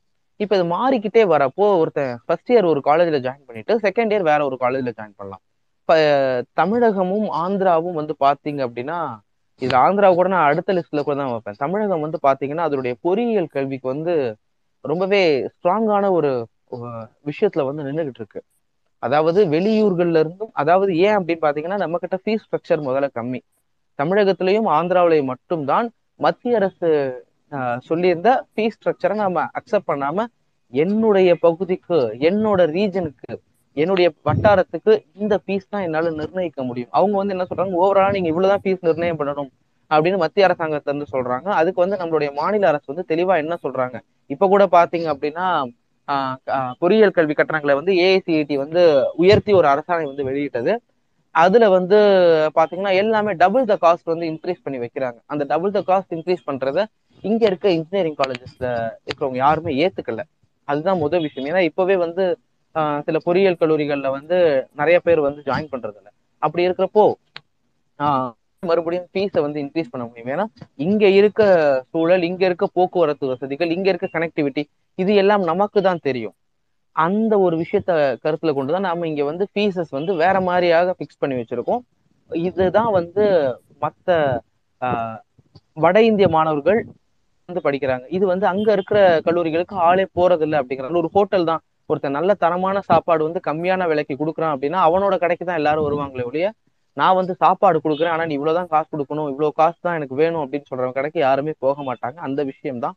அதனால இங்க வந்து இப்படி இருக்கு. இப்ப அகாடமிக் பேங்கிங் கிரெடிட்டிங் சிஸ்டம்ல வந்து என்ன ஆச்சு அப்படின்னா ஒருத்தன் வந்து பீகார்ல வந்து ஃபர்ஸ்ட் இயர் ஜாயின் பண்ணிடுவான். ஃபர்ஸ்ட் இயர் ஜாயின் பண்ணிட்டு அவன் ஒரு குறிப்பிட்ட அளவான கிரெடிட் வந்து ஸ்கோர் பண்ணி வச்சிருவான். ஸ்கோர் பண்ணி வைக்கிறதுலே இருபது பர்சன்டேஜ் அவனுக்கு வந்து ஆன்லைன் கோர்சஸும் எலிஜிபிள் அப்படின்னு வந்து சொல்றாங்க.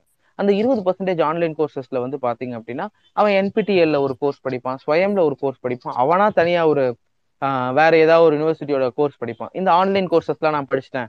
நான் வந்து அதனால நான் வந்து என்னோட காலேஜை வந்து நான் மாத்திக்கிறேன் அப்படின்னு சொல்லுவான். அவன் வந்து செகண்ட் இயருக்கு நான் இங்க இருக்க காலேஜுக்கு வரேன் அப்படின்னு தமிழ்நாட்டுல இருக்க காலேஜுக்கு வந்துருவான்.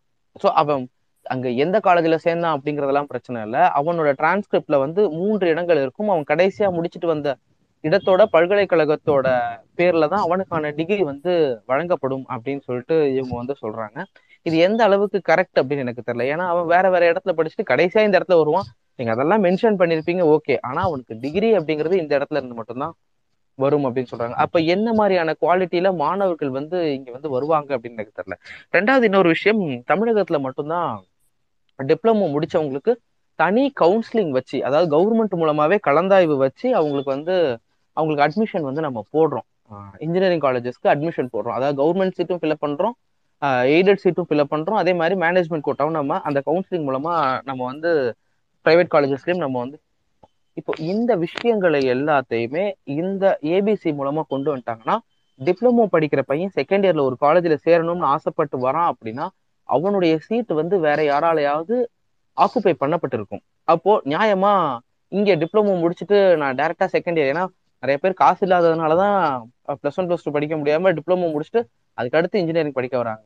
அப்படி இருக்கிறப்போ அவனுக்கான இடத்த வந்து நம்மளால பூர்த்தி பண்ண முடியல அப்படின்னா நம்மளால ஒன்றும் பண்ண முடியாது. அதற்கடுத்து இந்த காலேஜ் டு காலேஜ் டிரான்ஸ்கிரிப்ஷன்ல வந்து இன்னொரு டிரான்சிட்ல வந்து இன்னொரு பார்த்தீங்க அப்படின்னா யாருக்கிட்ட காசு நிறைய இருக்கோ அவங்க வந்து அவங்க விருப்பப்படுற காலேஜுக்கு அவங்க மாத்திக்கிட்டே இருப்பாங்க. ஃபர்ஸ்ட் இயர் ஒரு காலேஜ் செகண்ட் இயர் ஒரு காலேஜ் தேர்ட் இயர் ஒரு காலேஜ் அப்படின்னு காசு இருக்கிறவன் தொடர்ந்து அவனுடைய ஆஹ், கல்லூரியை வந்து மாத்திக்கிட்டே இருப்பான். அப்ப நேர்மையா படிச்ச அந்த கல்லூரியில அந்த ஒரு சீட் எடுக்க வேண்டிய பையனுக்கு அந்த சீட் வந்து போகாது. அதற்கடுத்து இந்த ஏபிசி மூலமா காலேஜ் வந்து மாத்திக்கலாம் அப்படின்னு சொல்றப்போ அதை மாத்திக்கலாம்னு சொல்றப்போ நீங்க வந்து அதுக்கான ரிசர்வேஷன் ஏதாவது ப்ராப்பரா ஃபாலோ பண்றீங்களா? இங்க தொடர்ந்து ஒரே ஒரு விஷயம் தான் சொல்லப்பட்டுக்கிட்டே இருக்கு. என்ன அப்படின்னு பாத்தீங்கன்னா இடஒதுக்கீடு அப்படிங்கிற ஒரு விஷயத்தை தொடர்ந்து பேசிக்கிட்டே இருக்கேன். ஏன் அப்படின்னு பாத்தீங்கன்னா இந்த மாதிரியான விஷயங்கள்லாம் கொண்டு வரப்போ ஸ்பிளிட் பண்ணி ஸ்பிளிட் பண்ணி வரப்போ அந்த இடத்துல இடஒதுக்கீடு ப்ராப்பரா ஃபாலோ பண்றாங்களா அப்படின்னு நீங்க எடுத்து பாத்தீங்க அப்படின்னா அந்த இடத்துல அது ப்ராப்பரா ஃபாலோ பண்ண மாட்டாங்க. அது நம்ம கண்ணுக்கு தெரியாது. சின்ன சின்னதா ஒரு சீட்டு ரெண்டு சீட்டு தானே அப்படின்னு நம்ம நினைச்சு பண்ணிக்கிட்டே இருப்போம். அது ஒரு ஒரு பர்டிகுலர் டைமிங்க்கு வரப்போ அது ஒரு பெரிய ஒரு கொஷின் மார்க்கா நம்ம கிட்ட வந்து நிக்கும். ரொம்ப பெரிய கேள்வியா வந்து நம்ம கிட்ட வந்து நிக்கும். அதை எப்படி சரி பண்றது எப்படி அதற்கான தீர்வை எடுத்துட்டு வர்றது அப்படிங்கிறதே நம்ம கிட்ட எந்த ஐடியாவுமே இல்லை.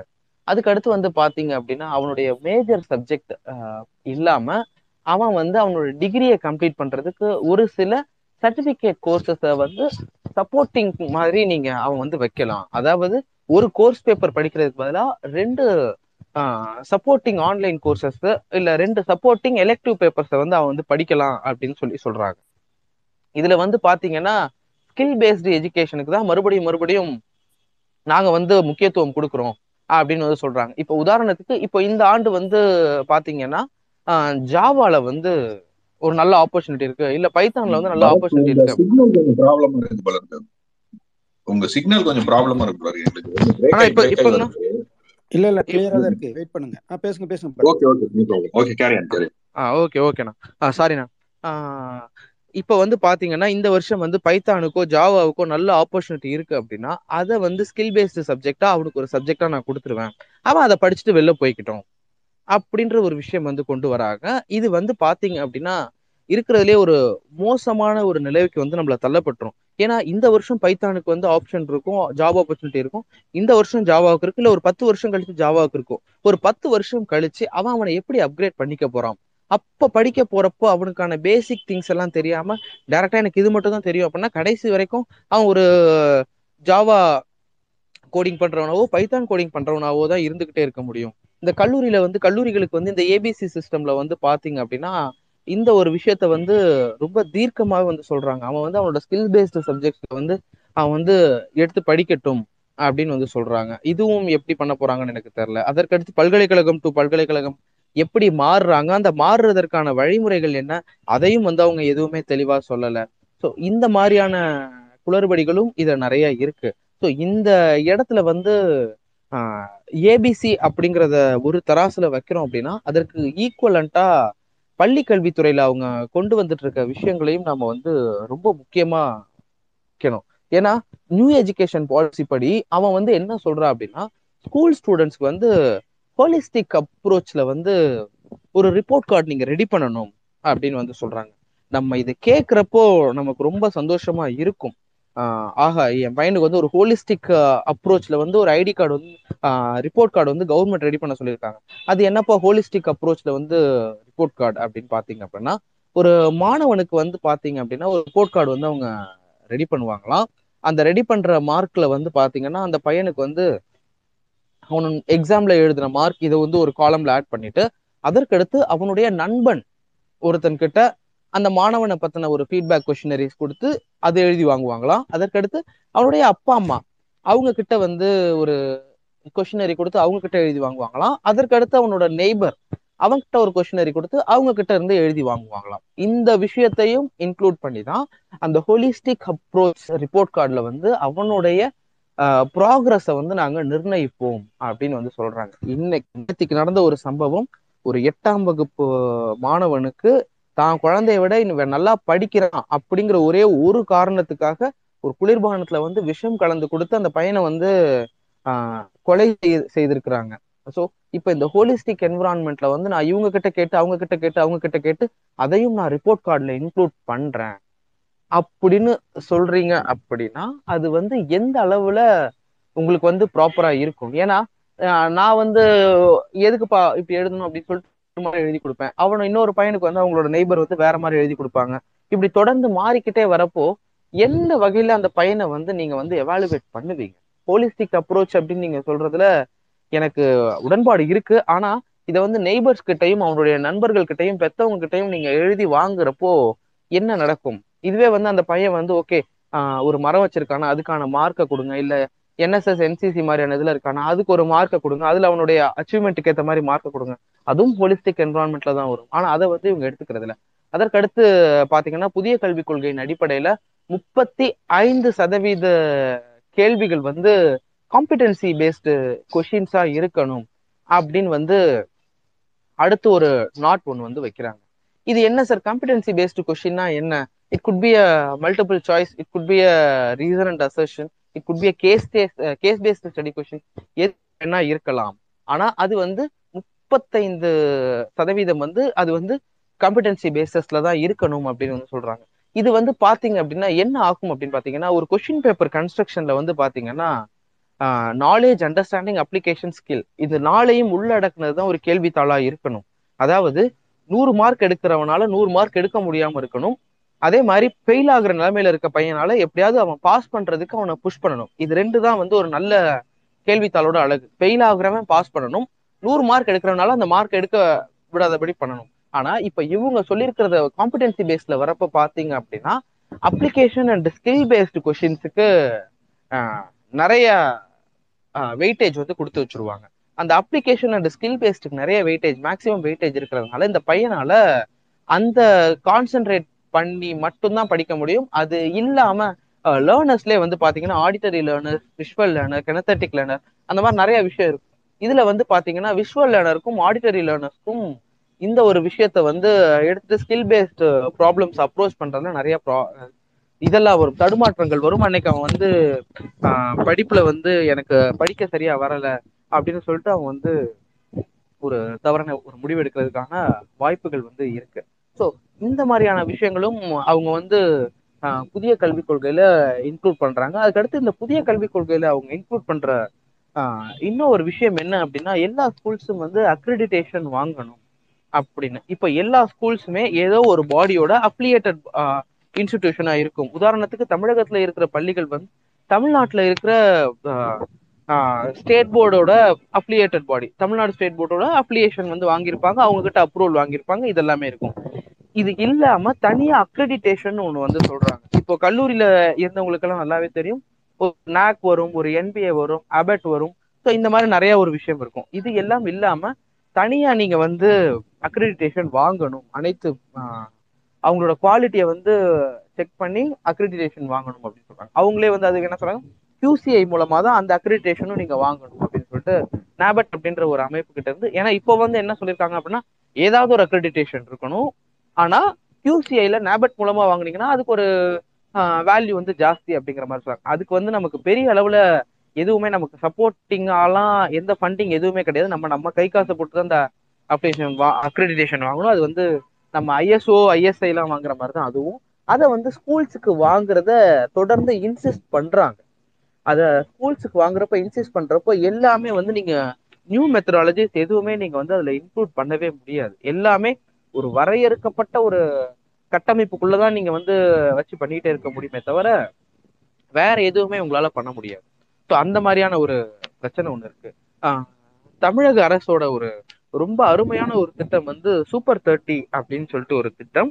ஆஹ் இது வந்து பாத்தீங்க அப்படின்னா இதுவும் ஆஹ் கலைஞர் பீரியட்ல தான் வந்து கொண்டு வந்தாங்க. அதாவது ஒவ்வொரு மாவட்டத்திலையும் நல்லா படிக்கக்கூடிய முப்பது அரசு பள்ளி மாணவர்களை தேர்ந்தெடுத்துக்குவாங்க. இந்த முப்பது அரசு பள்ளி மாணவர்களுக்கு உண்டு உறைவிடம் வந்து ஒரு இடத்துல கொடுத்து அந்த இடத்துல வந்து ஒரு பர்டிகுலர் செட் ஆஃப் டீச்சர்ஸை வச்சு அவங்கள வந்து எல்லா என்ட்ரன்ஸ் எக்ஸாமினேஷன்ஸுக்கும் இல்ல அவங்க வந்து இன்னும் நல்லா படிச்சு நிறைய மார்க் எடுக்கிறதுக்கு அவங்கள வந்து மோட்டிவேட் பண்ணி படிக்க வைப்பாங்க. அப்படிதான் நிறைய அரசு பள்ளி மாணவர்கள் வந்து வந்தாங்க. இந்த சூப்பர் தேர்ட்டி ஸ்கீம் மூலமா தான் நிறைய மாணவர்கள் வந்தாங்க. இந்த வருஷமும் அந்த சூப்பர் தேர்ட்டி ஸ்கீம் வந்து போய்கிட்டு இருக்கு இப்போ அந்த சூப்பர் தேர்ட்டி ஸ்கீம் வந்து பாத்தீங்க அப்படின்னா ஒரு பையனுக்கு வந்து அவனுக்கு சாப்பாடு அகாமடேஷன் அதெல்லாம் இல்லாம கவர்மெண்ட் வந்து மாசம் ரெண்டாயிரம் ரூபாய் செலவு பண்றாங்க முப்பது ஒரு ஒரு மாவட்டத்துக்கும் ஒரு மாணவனுக்கு ரெண்டாயிரம் ரூபாய் கொடுக்குறாங்க. இந்த ரெண்டாயிரம் ரூபாய் எதுக்கு அப்படின்னா அவனுடைய மிசலேனியஸ் எக்ஸ்பென்சஸ் வந்து அவன் மீட் அவுட் பண்ணிக்கிறதுக்காக. அதுவும் இல்லாம அவனுடைய எல்லா என்ட்ரன்ஸ் எக்ஸாமினேஷன் அவன் அப்ளை பண்றது அதற்கான வெரிஃபிகேஷன் அதோட போயிட்டு வர எக்ஸாமுக்கு போயிட்டு வர செலவு இது எல்லாமே வந்து அரசாங்கமே பாத்துக்குது. இப்போ எல்லாத்துலயுமே இந்த அளவு முன்னோடியா ஒரு லேட்டரல் திங்கிங்கோட ஒரு ஸ்கீமை வந்து நம்ம இன்க்ளூட் பண்ணிக்கிட்டு இருக்கோம். இப்போ வந்து அவங்க வந்து என்ன சொல்றாங்க நியூ எஜுகேஷன் பாலிசிலன்னா நீங்க உங்களோட பக்கத்துல இருக்க ஸ்கூல் எல்லாம் மூடுங்க. பக்கத்து பக்கத்துல ஸ்கூல் இருக்கிறதுனால தான் ஆட்கள் வர மாட்டேங்கிறாங்க பக்கத்துல பக்கத்துல நாலு ஹோட்டல் இருக்குன்னா அந்த நாலு ஹோட்டலையும் மூடி அந்த நாலு ஹோட்டல் ஓனரும் ஒன்னா சேர்ந்து ஒரே ஹோட்டலா வைங்க. அப்படின்னு சொல்ற அளவுக்கு ஒரு முட்டாள்தனமான ஒரு நடவடிக்கை வந்து இந்த புதிய கல்விக் கொள்கையில நேஷனல் எஜுகேஷன் பாலிசியில தேசிய கல்விக் கொள்கையில வந்து அவங்க கொண்டு வராங்க. ஸோ இதெல்லாம் மூடினாங்க அப்படின்னா எந்த மாதிரியான ஒரு சூழலுக்கு வந்து நாம தள்ளப்படுவோம் அப்படிங்கிற ஒரு விஷயம் வந்து எனக்கு தெரியல. ஆஹ் யா- யாராவது ஒருத்தன் கட்டவரில் கேட்டா இனிமே அவன் முதுகு பட்டையை உரிச்சு எடுத்துருவேண்டா வேண்டாம் அப்படின்னு சொல்லிட்டு ஐயா கலைஞர் வந்து சொன்னாரு. ஆனா தெரிந்தோ தெரியாமலோ நம்ம கிட்ட நம்ம இவ்வளவு நாள் கன்ஸ்ட்ரக்ட் பண்ணி வச்சிருக்கிற ஒரு நல்ல பேஸான ஒரு தீம்ஸை எல்லாத்தையுமே எடுத்து மறுபடியும் இவங்களுக்கே வந்து திரும்ப திரும்ப நாங்க கொடுக்குறோம். இனிமே நாங்க இடஒதுக்கீடு அப்படிங்கிற ஒரு விஷயத்துக்குள்ள வரமாட்டோம். மாணவர்களுக்கான இடஒதுக்கீடை ஃபாலோ பண்ணுவோமா? அதுவும் பண்ண மாட்டோம். சரி டீச்சர்ஸ்க்கு இல்ல அடுத்த கட்ட நடவடிக்கையில வரவங்களுக்கு அவங்களோட ப்ரொமோஷன்ஸை நீங்க அதுல பாப்பீங்களா அதுவும் பண்ண மாட்டோம். சரி ஃபண்டிங் ஆகுது கவர்மெண்ட் இன்ஸ்டியூட்ஸ்க்கு நிறைய கொடுப்பீங்களா? அதுவும் பண்ண மாட்டோம். நாங்க வந்து பிரைவேட்டுக்கு தான் கொடுப்போம். அதே மாதிரி கொடை உள்ளம் கொண்ட எனக்கு அந்த வார்த்தையை படிக்கிறப்பதான் எனக்கு இன்னமும் கோபம் ஜாஸ்தி வருது. அதாவது கொடை உள்ளம் கொண்ட தன்னார்வ நிறுவனங்கள் அந்த வார்த்தையை கேட்கிறப்பெல்லாம் மைண்டுக்குள்ள பட்டார் பட்டார் பட்டார்னு அடிக்குதுங்க. அது என்ன கொடையுள்ளம் கொண்ட தன்னார்வ நிறுவனங்கள்? ஜியோ யூனிவர்சிட்டிங்கிறான் அதுங்கிறான் இதுங்கிறான். ஏகப்பட்ட ஒரு விஷயம். அவனுக்கு நீங்க கொடுக்குற ஃபண்டிங்க்கு இங்க நிறைய ஸ்கூல் நீங்க நடத்திட்டு போயிடலாம் இல்ல இங்க இருக்க ஸ்கூல்ஸ் அப்கிரேட் பண்ணலாம். அதுவும் பண்ணுறீங்க அதுக்கு முக்கியமான ஒரு விஷயம் இந்த புதிய கல்விக் கொள்கையில ஸ்கூல் அப்கிரேடேஷன் பத்தி எந்த பாயிண்ட்டுமே கிடையாது. அப்கிரேடே பண்ண வேண்டாம் அப்படிங்கிற மாதிரியான முடிவுல இவங்க இருக்கிறாங்களா அப்படிங்கிறதும் எனக்கு தெரியல. ஸோ இந்த மாதிரியான விஷயங்கள் நிறைய இருக்கு. இங்க வந்து தமிழ்நாடு தான் முத முத அவங்களோட பாடத்திட்டங்கள் கொண்டு வர்றதுக்கு அவனோட புக்கை பிரிண்ட் பண்றதுக்கு எல்லாத்துக்குமே தமிழக அரசு பாடநூல் கழகம் அப்படின்னு சொல்லி ஒன்று உருவாக்குனாங்க. அதாவது இந்த பாடநூல் கழகம் வந்து ஸ்கூல் புக்ஸ் மட்டும்தான் அச்சடிக்கிறாங்களா அப்படின்னா இல்ல அதெல்லாம் கிடையாது. நிறைய புத்தகங்கள் அச்சடிக்கிறாங்க. ஈவன் டைப்ரைட்டிங் இன்ஸ்டியூட் அந்த அதற்கான புத்தகங்கள் தனியான புத்தகங்கள் இது மாதிரி நிறைய புத்தகங்கள் வந்து ஆஹ் தமிழ்நாடு பாடநூல் கழகம் வந்து அச்சடிச்சு இது பண்றாங்க. இப்போ அவனுக்கே நீங்க வந்து நாங்க கொடுக்குற கரிக்குலம்ல தான் நீ புக்கை பிரிண்ட் அடிச்சுக்கோ அப்படின்னு சொன்னா இது எந்த வகையில நியாயம்? இது என்ன பார்த்தா எங்களோட எஸ்சிஆர்டியை வந்து பாக்குறப்போ உங்களுக்கு வந்து புக்கு பிரிண்ட் பண்ற பிரிண்டிங் மிஷின் மாதிரி இருக்கா அப்படின்றதும் எனக்கு தெரியல. இதுல நிறைய கருத்துக்கள் இருக்கு. எல்லாருமே என்ன சொல்றாங்க அப்படின்னா என் குழந்தை வந்து ஒன்பதாம் கிளாஸ்ல இருந்து அது என்ன விருப்பப்படுதோ அதையே படிக்க போகுது. என்ன விருப்பப்படுதோ அதையே படிக்க போகுது அப்படின்னு சொல்லிட்டு பெற்றவங்கள நிறைய பேர் வந்து இந்த நியூ எஜுகேஷன் பாலிசியை வந்து கண்மூடித்தனமா நிறைய பேர் ஆதரிக்கிறாங்க. அவங்க எல்லாருக்கும் ஒரே ஒரு விஷயம்தான். எந்த ஒரு மாணவனுக்கும் அவன் வந்து பிளஸ் டூ எழுதி பரீட்சை எழுதி முடிச்சதற்கு அப்புறம் தான் அவனுக்கான ஒரு சில தேடல்களை வந்து அவனால புரிஞ்சுக்க முடியும். ஏன்னா சின்ன வயசுல இருந்தே ஒருத்தனுக்கு வந்து கலெக்டர் ஆகணும்னு ஆசையா இருந்திருக்கும். ஆனா பிளஸ் ஒன் பிளஸ் நல்ல மார்க் எடுத்து டாக்டர் ஆயிருப்பான். அந்த ப்ரொஃபஷனை அவன் கண்டினியூ பண்ணிட்டு அவன் போய்க்கிட்டே இருப்பான். அதுக்கப்புறம் அவனுடைய மாவட்ட ஆட்சியர் ஆகணும் அப்படிங்கிற ஒரு விஷயம் வந்து அவனுக்குள்ள உந்துதல் மறுபடியும் மறுபடியும் இருந்துகிட்டே இருந்ததுன்னா அவங்க அது ஆக தான் போறாங்க. ஆனா அதையெல்லாம் தவிர்த்து ஒன்பதாம் கிளாஸ்லயே என் பையன் இதை தான் படிக்கணும்னு ஆசைப்பட்டான். அதனால அவன் அந்த மார்க்கை மட்டும் அவன் எடுத்து படிச்சுக்கிட்டோம்.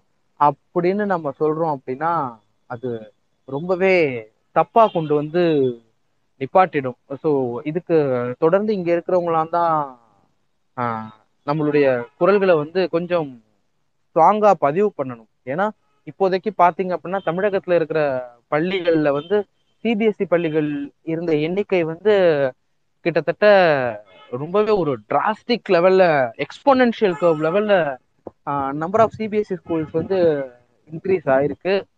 ஸோ இது வந்து நமக்கு நல்லது இல்லை அந்த ஒரே ஒரு விஷயம் வந்து எல்லாரும் தெரிஞ்சுக்கணும். ஏன்னா எந்த அளவுக்கு சிபிஎஸ்சி ஸ்கூல்ஸ் இன்க்ரீஸ் ஆகிக்கிட்டே போய்கிட்டே இருக்கோ அந்த அளவுக்கு மத்திய அரசின் பாடத்திட்டம் மத்திய அரசின் கொள்கைகள் வந்து தெரிந்தோ ஒன்றிய அரசின் கொள்கைகள் நம்ம மேல இம்ப்ளிமெண்ட் ஆகிக்கிட்டே தான் இருக்கும்.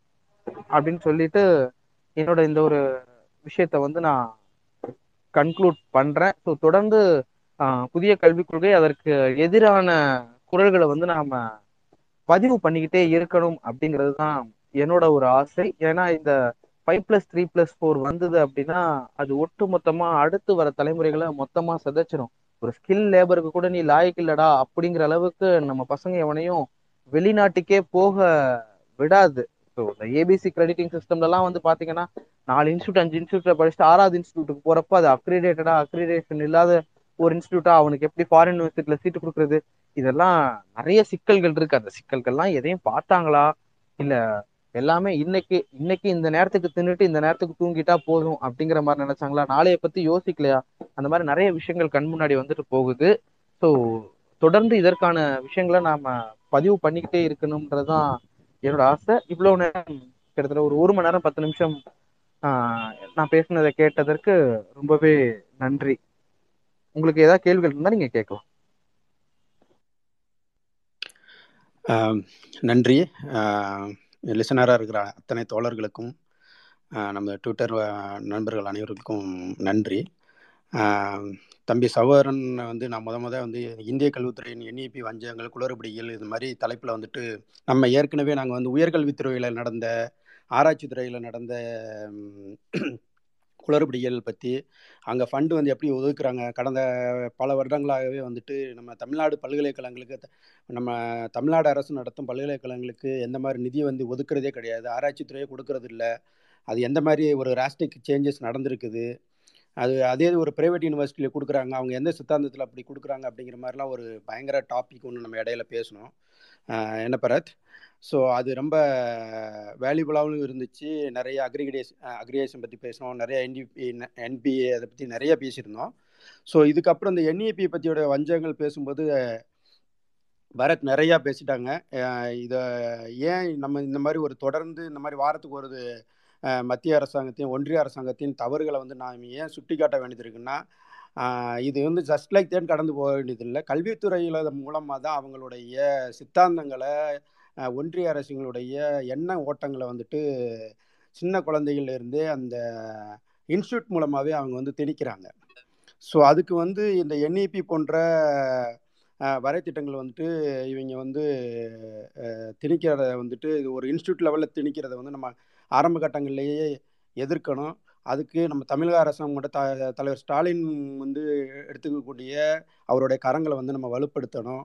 இதை வந்து இந்திய லெவலில் வந்துட்டு நம்ம மேலும் மேலும் வந்து பேசிக்கொண்டே இருக்கணும் அப்படிங்கிற வேண்டி தான் நம்ம த சகோதரன் கல்வியாளர் அன்பு சகோதரன் பரத்தவர் வந்து ரெண்டு மணி நேரமாக அழகாக பேசினாப்புல. உங்களுக்கு ஏதாவது கொஸ்டின்ஸ் இருந்துச்சுன்னா இல்லை நீங்கள் ஏதாவது பாயிண்ட் ஆட் ஆட் பண்ண வேண்டியது இருந்துச்சுன்னா please raise your hands then I will add your as speaker thank you Bharath. So நம்ம வெயிட் பண்ணுவோம். ஸ்பீக்கர்ஸ் இல்லைன்னா வந்து லிசனர்ஸ் வந்துட்டு ஏதாவது கொஸ்டின்ஸ் கேட்டாங்கன்னா நம்ம வந்து ரெக்டிஃபை பண்ணுவோம். ஒரு ரெண்டு பாயிண்ட்டை மட்டும் நான் ஒன்று ஒன்று சொல்லி முடிச்சுக்கிறேன். ஆக்சுவலி பரத் சொன்ன மாதிரி கலைஞர் சொன்ன வந்து மாவட்டத்துக்கு தேர்ட்டி இந்த சூப்பர் தேர்ட்டிங்கிற திட்டம் சொன்ன மாதிரி இருந்துச்சு.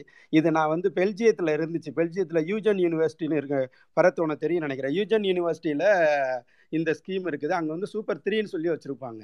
ஸோ இது எவ்வளோ பெரிய திங்கிங்? அவங்க வந்து அந்த ஒரு ஈரோப்போடைய கல்வி அமைப்பை வந்துட்டு நம்ம வந்து எப்படி யோசித்திருக்கோம்? அதை வந்து பல்வி பள்ளி அளவில் வந்து யோசித்திருக்கோம் பார்த்தீங்களா ஸோ இங்கே தான் வந்துட்டு கல்வி வந்துட்டு இவங்க வந்து தரமான கல்வி தரமான கல்வி. நம்ம வந்து தரமான கல்வி கொடுக்கணும். அதுக்கு முன்னாடி பரவலாக்கப்பட்ட எல்லாருக்குமான கல்வியை எல்லாருக்கும் கொடுக்க வேணும்.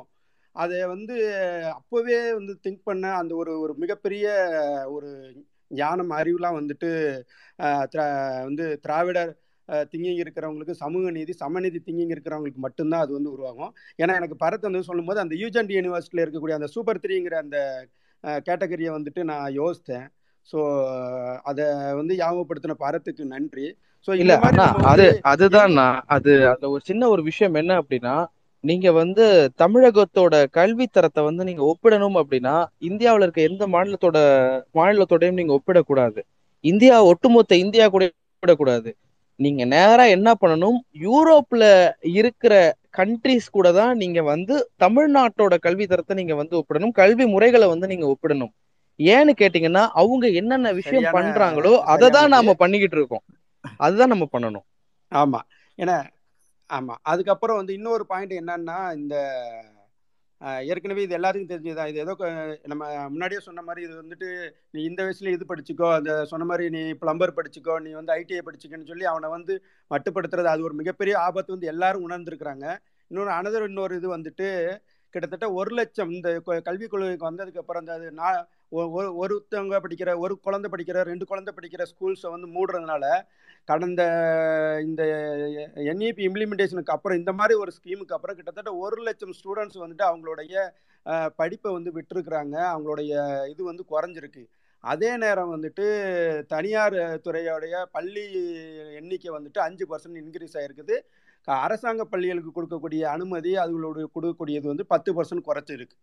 ஸோ இது வந்துட்டு சாதாரணமாக வந்துட்டு சிட்டியில் வாழ்கிறவங்களுக்கு இல்லை வந்துட்டு எல்லா கிடைக்கக்கூடிய மக்களுக்கு வந்துட்டு இதனால வந்துட்டு ஏற்படக்கூடிய ஆபத்தோ இல்லை வந்துட்டு ஒரு ஆபத்தையும் வந்து உணர முடியாது. ஆனால் இது வந்துட்டு ஒரு கிராமங்களில் குக் வந்து ஒரு போக்குவரத்து இல்லாத ஒரு மலைவாழ் கிராம மக்களுக்கு ட்ரைபல்ஸ் மக்களுக்கு வந்துட்டு இருக்கக்கூடிய அவங்களுடைய படிப்பை மட்டும் சதைக்கல அடுத்த தலைமுறைக்கான அறிவையும் அடுத்த தலைமுறைக்கான வளர்ச்சியும் நம்ம சேர்த்து அளிக்கிறோங்கிற எந்த ஒரு தார்மீக எண்ணமும் இல்லாமல் ஒரு இது வந்து ஒரு வன்மத்தோடைய இந்த என்இபி கொண்டு வந்திருக்கிற மிகப்பெரிய ஆபத்தாக நான் இதை பார்க்குறேன்.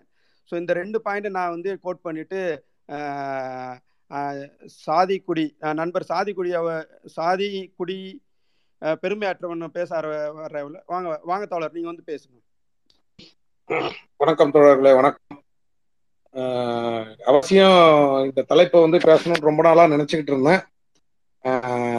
காலையில இருந்து அந்த புக்கை தேடுறேன். எங்கன்னு கண்டுபிடிக்க முடியல. இருந்தாலும் எனக்கு நினைவு வரை அதுல இருக்கிற தீமைகளை சொல்றதுக்கு விருப்பப்படுறேன்.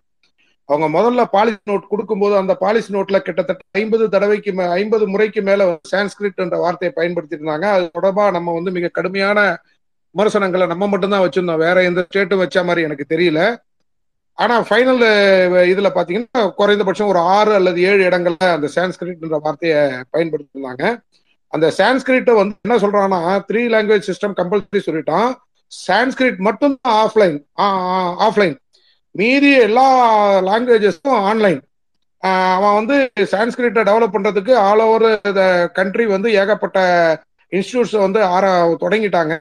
அது அதுக்கு வந்து ஏற்கனவே கிட்டத்தட்ட இந்த ஒன்றிய அரசு பொறுப்பேற்றதுல ரெண்டாயிரத்தி பதினாலுல இருந்து சான்ஸ்கிரிட்டுக்கு ஒதுக்கப்பட்ட நிதியிலிருந்து நம்ம தெரிந்து கொள்ளலாம். சான்ஸ்கிரிட் பல்கலைக்கழகங்கள் நிறைய தொடங்கிட்டா தொடங்கிச்சு அங்க யாரு இது வரைக்கும் பயின்றிருப்பார்கள் அப்படின்றத வந்து நான் நான் சொல்லி தெரிய வேண்டியது. பெரும்பான்மையாக அவங்க தான் இருக்கிறதுக்கான வாய்ப்புகள் உண்டு. குறிப்பிட்ட சாரர் மட்டும் இருப்பதுக்குண்டான வாய்ப்புகள் அதிகம். ஆஹ் அந்த அவங்களை எல்லாம் வந்து இப்ப போஸ்ட் பண்ண போறாங்க. ஆல் ஓவர் த இந்தியா அவங்க போஸ்ட் பண்ண போறாங்க.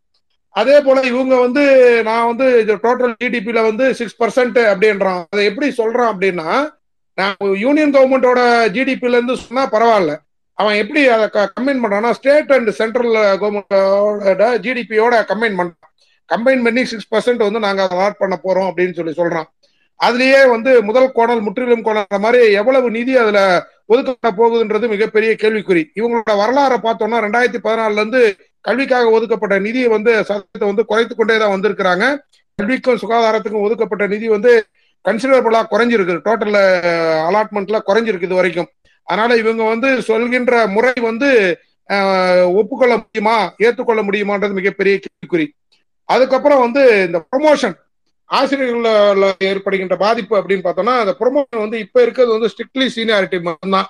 ஆனா வந்து ஏற்கனவே கலைஞர் எதை ஓ, எந்த நடைமுறையை வந்து ஒழித்தாரோ அந்த சிவப்பு நாடாமுறை அந்த நாடாமுறை வந்து தமிழர் கலைஞரை வந்து கல்வித்துறை மட்டுமல்ல எல்லா துறையிலுமே இந்த ப்ரொமோஷன்ல வந்து மற்ற ம- குறிப்பிட்ட சாரார் மட்டுமே வந்து ப்ரொமோஷன்ல மேல ஹையர் அபிஷியல்ஸா வராங்க. மற்ற சாரார் வரவில்லை இந்த உடைக்கிறதுக்காக தான் இந்த சிவப்பு நாடா முறையை ஒழிச்சார். அதை மீண்டும் கொண்டு வராங்க.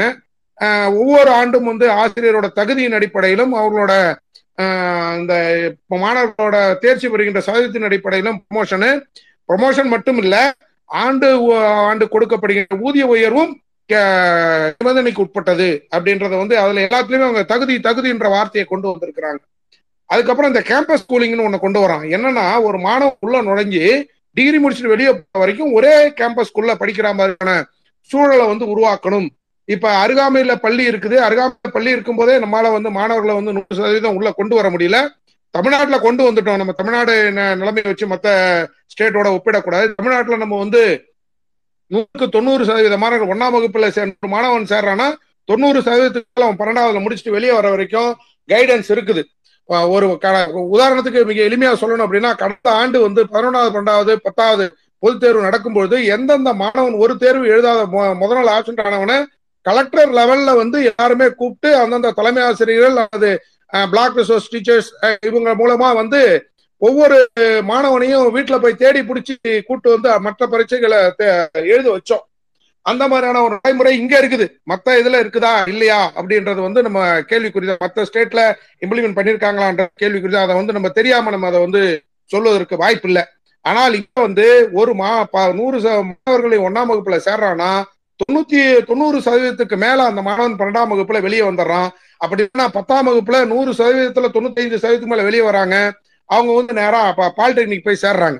அதனால நம்ம வந்து நம்மளோட லெவல் வந்து எங்கேயோ மேல இருக்குது. உண்மையாலுமே இந்த நேஷனல் எஜுகேஷன் பாலிசி கொண்டு வரதுக்கு முன்னாடி ஒரு கட்டுரை ஒன்று ரமேஷ் பொக்ரியால். அவரோட கட்டுரை தான் இவ்வளவு நேரம் தேடினா அது கிடைக்கல. ஏற்கனவே நான் மெயில்ல போட்டு மெயில எனக்கு கிடைக்கல. அவர் என்ன சொன்னார்னா இப்ப இருக்கின்ற கல்விக் கொள்கை வந்து ஒரு எலக்ட்ரீஷியனை உருவாக்கல ஒரு பிளம்பரை உருவாக்கல.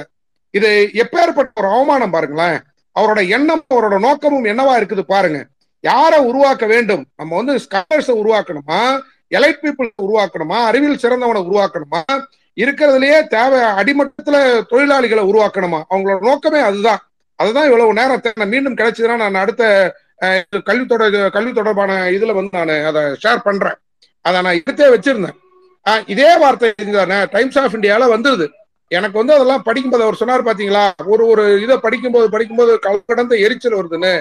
அவ்வளவுதான். அதே போல முதல் இதுல பாத்தீங்கன்னா இப்ப ஃபைனல் ப்ரிடிக்ட்ல வந்து வந்து அவனுங்க இந்த என்டி எக்ஸாம்ஸை பத்தி எதுவுமே சொல்லல. ஏன்னா அது அது தொடர்பாக நம்ம மிக கடுமையான கேள்விகளை வைத்திருந்தோம். மூணாவது அஞ்சாவது எட்டாவது இந்த மூணு வகுப்புலையுமே ஃபில்டர் பண்றோம் அப்படின்றது. இப்ப பதினொன்னாவது பத்தாவது படித்ததுக்கு அப்புறம் பதினொன்னாவது பன்னெண்டாவது படிக்கும் போதுதான் மாணவன் வந்து ஆர்ட்ஸுக்கு போறானா சயின்ஸுக்கு போறானா டிசைட் பண்றதுக்கு ஒரு ஆப்ஷன் கொடுத்துருக்கோம். அல்லது பன்னெண்டாவது படிச்சதுக்கு அப்புறம் முடிச்சதுக்கு அப்புறம் வந்து அவன் வந்து ஆர்ட்ஸா சயின்ஸா அப்படின்றத முடிவு பண்றதுக்கு இன்னொரு வாய்ப்பையும் நம்ம கொடுத்துக்கிறோம் அந்த வாய்ப்புகள் எல்லாம் மறுக்கப்படுது. அதே போல இவனுக்கு வந்து நெகிழ்வுத்தன்மை அவங்க பயன்படுத்துற வார்த்தை வந்து நெகிழ்வுத்தன்மை. இந்த நெகிழ்வுத்தன்மை எங்கெங்கெல்லாம் கொண்டு வரான் பாருங்களேன். இப்ப ஓ- ஓராண்டு ஓ- ஒரு கல்லூரியில படிக்கலாம். அவன் படிச்சதுக்கு அப்புறம் ஓராண்டு வெளியே ஓராண்டோ ரெண்டாண்டோ பிரேக் எடுத்துக்கலாம். திரும்ப வந்து ரெண்டாம் ஆண்டு மூன்றாம் ஆண்டு படிக்கலாம். இந்த மாதிரியான ஒரு ஆப்ஷன் நம்ம மாணவர்களுக்கு கொடுக்குறோம் அப்படின்னா வசதி பொருளாதாரத்துல பின்தங்கிய மாணவர்கள் அவங்களோட குடும்ப சூழல் எப்படி இருக்கும் பாருங்க. என்ன சொல்லுவான் அப்படி ஒரு ஆப்ஷன் இருந்தது அப்படின்னா பெற்றோர் வந்து என்ன சொல்லுவாங்க? தம்பி நீ இந்த ஆண்டு போயிட்ட.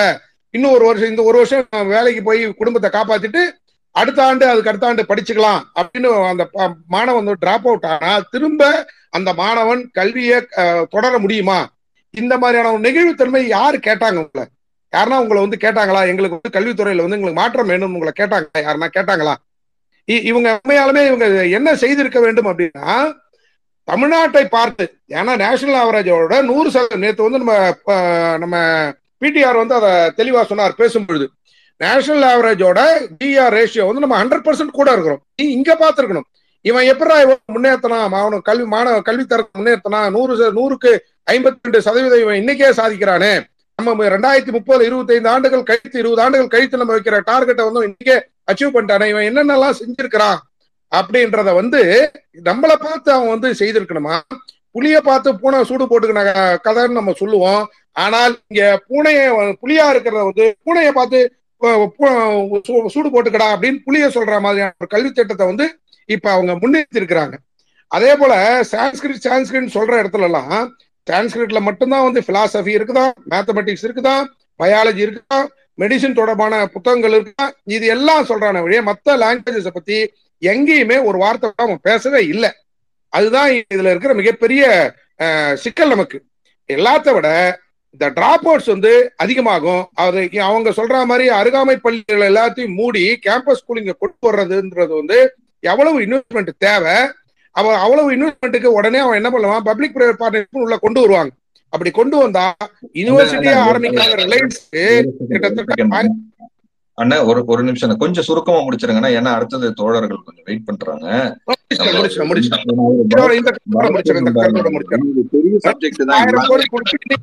அவங்க கொண்டு வரல. அதனால இந்த எஜுகே என்இபி ஒன்றிய அரசு கொண்டு வந்திருக்க என்இபி ஒட்டுமொத்த இந்தியாவின் கல்வித்துறையை பாதிக்குதோ இல்லையோ நம்மளோட கல்வித்துறையை முழுமையா பாதித்து நம்ம மாணவர்களோட எதிர்காலத்தை நம்ம மக்களோட அடுத்த தலைமுறை எதிர்காலத்தை தடுத்துறதுனால எக்காரணத்தை முன்னிட்டும் இதை தமிழ்நாட்டில் நம்ம அனுமதிக்க கூடாது நம்ம தளபதி அனுமதிக்க மாட்டார் என்று நம்புகிறேன் விரும்புகிறேன். நன்றிங்க. ரொம்ப நன்றி ரொம்ப நன்றிண்ணா ராஜ்குமார் பிரதர் நீங்க பேசிருங்க. நம்ம கொஞ்சம் டைமுக்குள்ளே முடிச்சிருவோம் நம்ம. எஸ் ரொம்ப நன்றி. இந்த மாதிரி ஒரு தலைப்பு கொடுத்துட்டு குறுகிய நேரத்துல முடிக்கணும்னு சொல்றதுதான் இருக்கு. தண்டனையா தான் இருக்கு கொஞ்சம் அந்த பட் நான் நிறைய அவரே கவர் பண்ணிட்டாரு என்இபியை பத்தி. நான் வந்து கல்வி திட்டங்கள் எப்படி எவால்வ் ஆகுதுன்றத நான் எடுத்துக்கிறேன். முதல்ல நம்ம ஆரம்பத்துல வந்து இந்தியால கல்வி வந்து குருகுல முறையில தான் ஆரம்பிச்சது. அந்த குருகுல முறையில தான் க இன்றைய சாதி அடிப்படையான எல்லா விஷயங்களும் விதைக்கப்பட்ட இடம். அதனால அந்த கல்வின்றத வந்து நம்ம புறந்தள்ளிட்டு அது ஒரு ஏதோ ஒரு திட்டம் அப்படின்றத அசால்ட்டா எடுத்துட்டு போக முடியாது. அந்த குருகுல கல்வியில இருந்து நம்ம என்னைக்கு இப்ப நடைமுறையில இருக்கிற கல்வி திட்டத்துக்கு மாறணும்னா ஆயிரத்தி எட்நூத்தி பதிமூணுல சார்ட்டர் ஆஃப் எயிட்டீன் தேர்ட்டின்னு ஒரு திட்டம் கொண்டு வந்தாங்க. அந்த திட்டத்தின் மூலமாக ஒரு லட்சம் ரூபா நிதி வந்து கிறிஸ்டியன் மிஷினரிக்கு கொடுத்து அவர்களை பள்ளி ஆரம்பிக்க அனுமதித்தார்கள். அந்த கல்விக்கு அப்புறம் தான் வந்து இந்த குறிப்பிட்ட சமூகத்தை தாண்டி கல்வி வந்து எல்லாருக்கும் போகணுன்ற எண்ணம் வந்தது. அதற்கு பின்னதாக தான் ஆயிரத்தி எட்நூத்தி முப்பத்தி நாலுல லார்ட் பெண்டிங் மூலமாக மெக்காலே கல்வி திட்டம். அவர் மெக்காலே வர்றாரு அவர்கிட்ட ஒரு மேண்டேட் கொடுக்குறாங்க. இந்த இந்தியாவுக்கான கல்வி திட்டத்தை வரையணும். ஏன்னா பரவலாக வந்து நிர்வாகத்திற்கு ஆட்க ஆள் பற்றாக்குறை இருக்கு அப்படின் போது அப்போ மெக்கலே ஒரு திட்டத்தை வரைகிறார். அந்த திட்டத்தோட கொள்கை என்னன்னா அவர்கள் வந்து ஆங்கிலம் பேசியவர்களாக இருக்கணும் உருவில் இந்தியர்களாகவும் சிந்தனையில் ஆங்கிலேயர்களாகவும் இருக்கணும்ன்றது தான் அவருடைய குறிக்கோள். அந்த திட்டத்தின் விளைவாக வந்தது தான் மெக்கேலே கல்வி திட்டம்.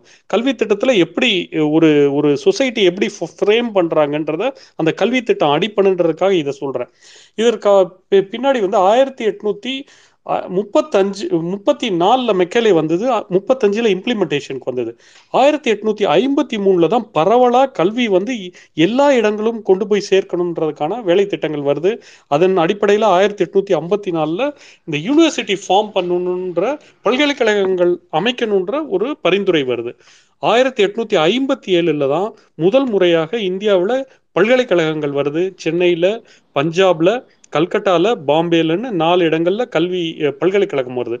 இந்த பல்கலைக்கழகங்களுக்கு கீழே அன்றே இருந்த எல்லா பள்ளிக்கூடங்களையும் தரத்தை கட்டுப்பா பா- கட்டுப்படுத்துறோம்னு சொல்லிட்டு பல்கலைக்கழகங்களோட தான் இந்த பள்ளி கூடங்கள் பள்ளி திட்டங்கள் பள்ளி கூடங்களை வந்து ஒருங்கிணைத்தார்கள்.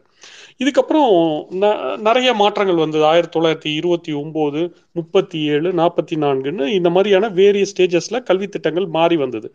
சுதந்திர இந்தியாவின் முதல் கல்வி திட்டத்தை வரைகிற பொறுப்பு வந்து டாக்டர் ராதாகிருஷ்ணன் கமிட்டிக்கு வழங்கப்பட்டது. அது ஆயிரத்தி தொள்ளாயிரத்தி நாற்பத்தெட்டு நவம்பர் நான்காம் தேதி.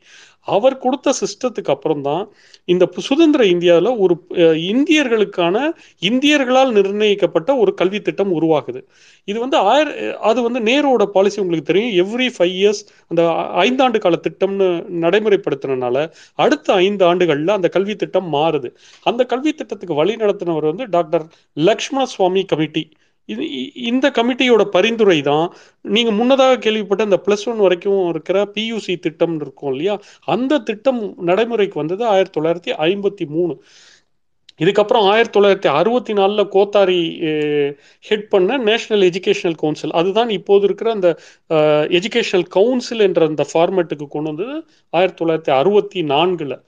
இதுல ரொம்ப முக்கியமான ஒரு விஷயம் இன்னைக்கு நாம் படித்து கொண்டு இருக்கிறோம் இல்லையா? இந்த பன்னெண்டு ஒன்றிலிருந்து பன்னெண்டாவது வரையான இந்த கல்வி திட்டத்தை கொண்டு வந்தது யாருன்னு பார்த்தீங்கன்னா தமிழக திட்டக்குழுவில் வந்து திரு ஆதி மால்கம் ஆதிசேஷையா அப்படின்னு ஒருத்தர் அவர் தான் வந்து தமிழக த- இருந்தார். அந்த பிளானிங் கமிஷன் அந்த பிளானிங் கமிஷனுக்கு ஒரு மேண்டேட் கொடுத்தாங்க. அந்த மேண்டேட் என்னன்னா நடப்பு பள்ளி கல்வியை வந்து பனிரெண்டு ஆண்டுகால பள்ளி திட்டமாக மாற்ற சொல்லி அது ஆயிரத்தி தொள்ளாயிரத்தி எழுபத்தி ரெண்டில் அந்த திட்டம் வந்தது. இதன் பின்னதாக ஆயிரத்தி தொள்ளாயிரத்தி எழுவத்தி எட்டுல இதே ஆதிசேஷையா வந்து அவர் தலைமையில ஒரு கமிட்டி ஃபார்ம் பண்றாங்க சென்ட்ரல் கவர்மெண்ட் அவர்கள் வந்து மொராஜி தேசாயோட வலியுறுத்தலின் பெயரால் ஒரு கல்விக்குழு ஒரு கல்வி திட்டம் கொண்டு வர்றாங்க. அந்த கல்வி திட்டம் தான் தேசிய அளவில் இன்று நாம் படித்து கொண்டிருக்கிற அந்த பன்னெண்டா ஒன்றிலிருந்து பன்னெண்டாவது வரையிலான கல்வி திட்டம் வருது. இந்த கல்வி திட்டம் நடைமுறைக்கு வந்ததுக்கு அப்புறம் தான் ஆயிரத்தி தொள்ளாயிரத்தி தொண்ணூறுல முதல்ல எல்லாரும் அனைத்து ஹண்ட்ரட் பர்சன்ட் எஜுகேட்டட் ப்ராவின்ஸா கேரளா மாறினதுக்கு இந்த கல்வி திட்டம் வந்ததுக்கு பின்னாடி தான் இப்போ நம்ம இந்த கல்வி திட்டங்களால எப்படி ஒரு சமூகத்தை வந்து மாற்ற முடியும்? எப்படி ஒரு சமூகத்தை தான் விரும்பிய போக்குக்கு வழி நடத்த முடியுன்றது இந்த பள்ளி இந்த கல்வி திட்டங்கள் வந்து ரொம்ப அடிப்படையான விஷயம்ன்றதை நம்ம பார்த்துட்டோம். இதுக்கப்புறம் ராஜீவ்காந்தி திரு ராஜீவ்காந்தி அவர் அவர்கள் வந்து ஆயிரத்தி தொள்ளாயிரத்தி எண்பத்தி ஆறில் ஒரு கல்வி திட்டம் கொண்டு வந்தாரு. அதுக்கப்புறம் ரெண்டாயிரத்தி அஞ்சில் நேஷனல் ஆர்ட்ஸ் ஸ்கீம்னு ஒன்று கொண்டு வந்தது. இதுதான் இந்த பின்னணி. நீங்கள் பார்த்தீங்கன்னா எல்லா நாடுகளிலும் ஒரு அந்த நாட்டின் கலாச்சாரமோ அந்த நாட்டின் வ- ப- பழைய வரலாற்றோ இல்லை அந்த நாட்டின் போக்கையே திசை மாற்ற வேண்டும் என்றால் பல்கை பல்கலைக்கழகங்களையும் கல்விக்கூடங்களையும் தான் முதல் இலக்காக முதல் தாக்குதலுக்கு உள்ளாகுவாங்க. நீங்க பங்களாதேஷ் வார்ல அந்த வார் ஸ்டார்ட் ஆன உடனே அந்த தாக்கா பல்கலைக்கழகம் தான் முதல் குறியாக இருந்தது. அங்கிருந்து எண்ணற்ற பேராசிரியர்களும் மாணவர்களும் கொல்லப்பட்டார்கள் என்ற வரலாறு. ஆகவே இந்த ஒரு இந்த ஃபேசிச சிந்தனை உடையவர்களுடைய பெரிய தாக்குதல் எங்க இருக்கும்னா கல்வியை தான் அவங்க முதல்ல தாக்குவாங்க. அந்த கல்வியை திருத்தி எழுதுவார்கள் வரலாற்றை திருத்தி எழுதுவார்கள். அதுதான் இப்ப இந்த நியூ எஜுகேஷனல் பாலிசியில இருக்கிற அந்த நோக்கம். அவங்களோட principal agenda behind this new educational பாலிசியா நான் பாக்குறேன் இப்போ அந்த அவர்கள் கொண்டு வந்த அந்த திட்டத்தில் இருக்கிற ரொம்ப முக்கியமான சில விஷயங்கள் மட்டும் எது இந்த சமுதாயத்தை தாக்கும் என்ன விதமான தாக்குதலை கொண்டு வரும்ன்றதை நான் ஹைலைட் பண்ணுறேன் பறக்குன்னு ஒரு சிஸ்டம் கொண்டு வராங்க.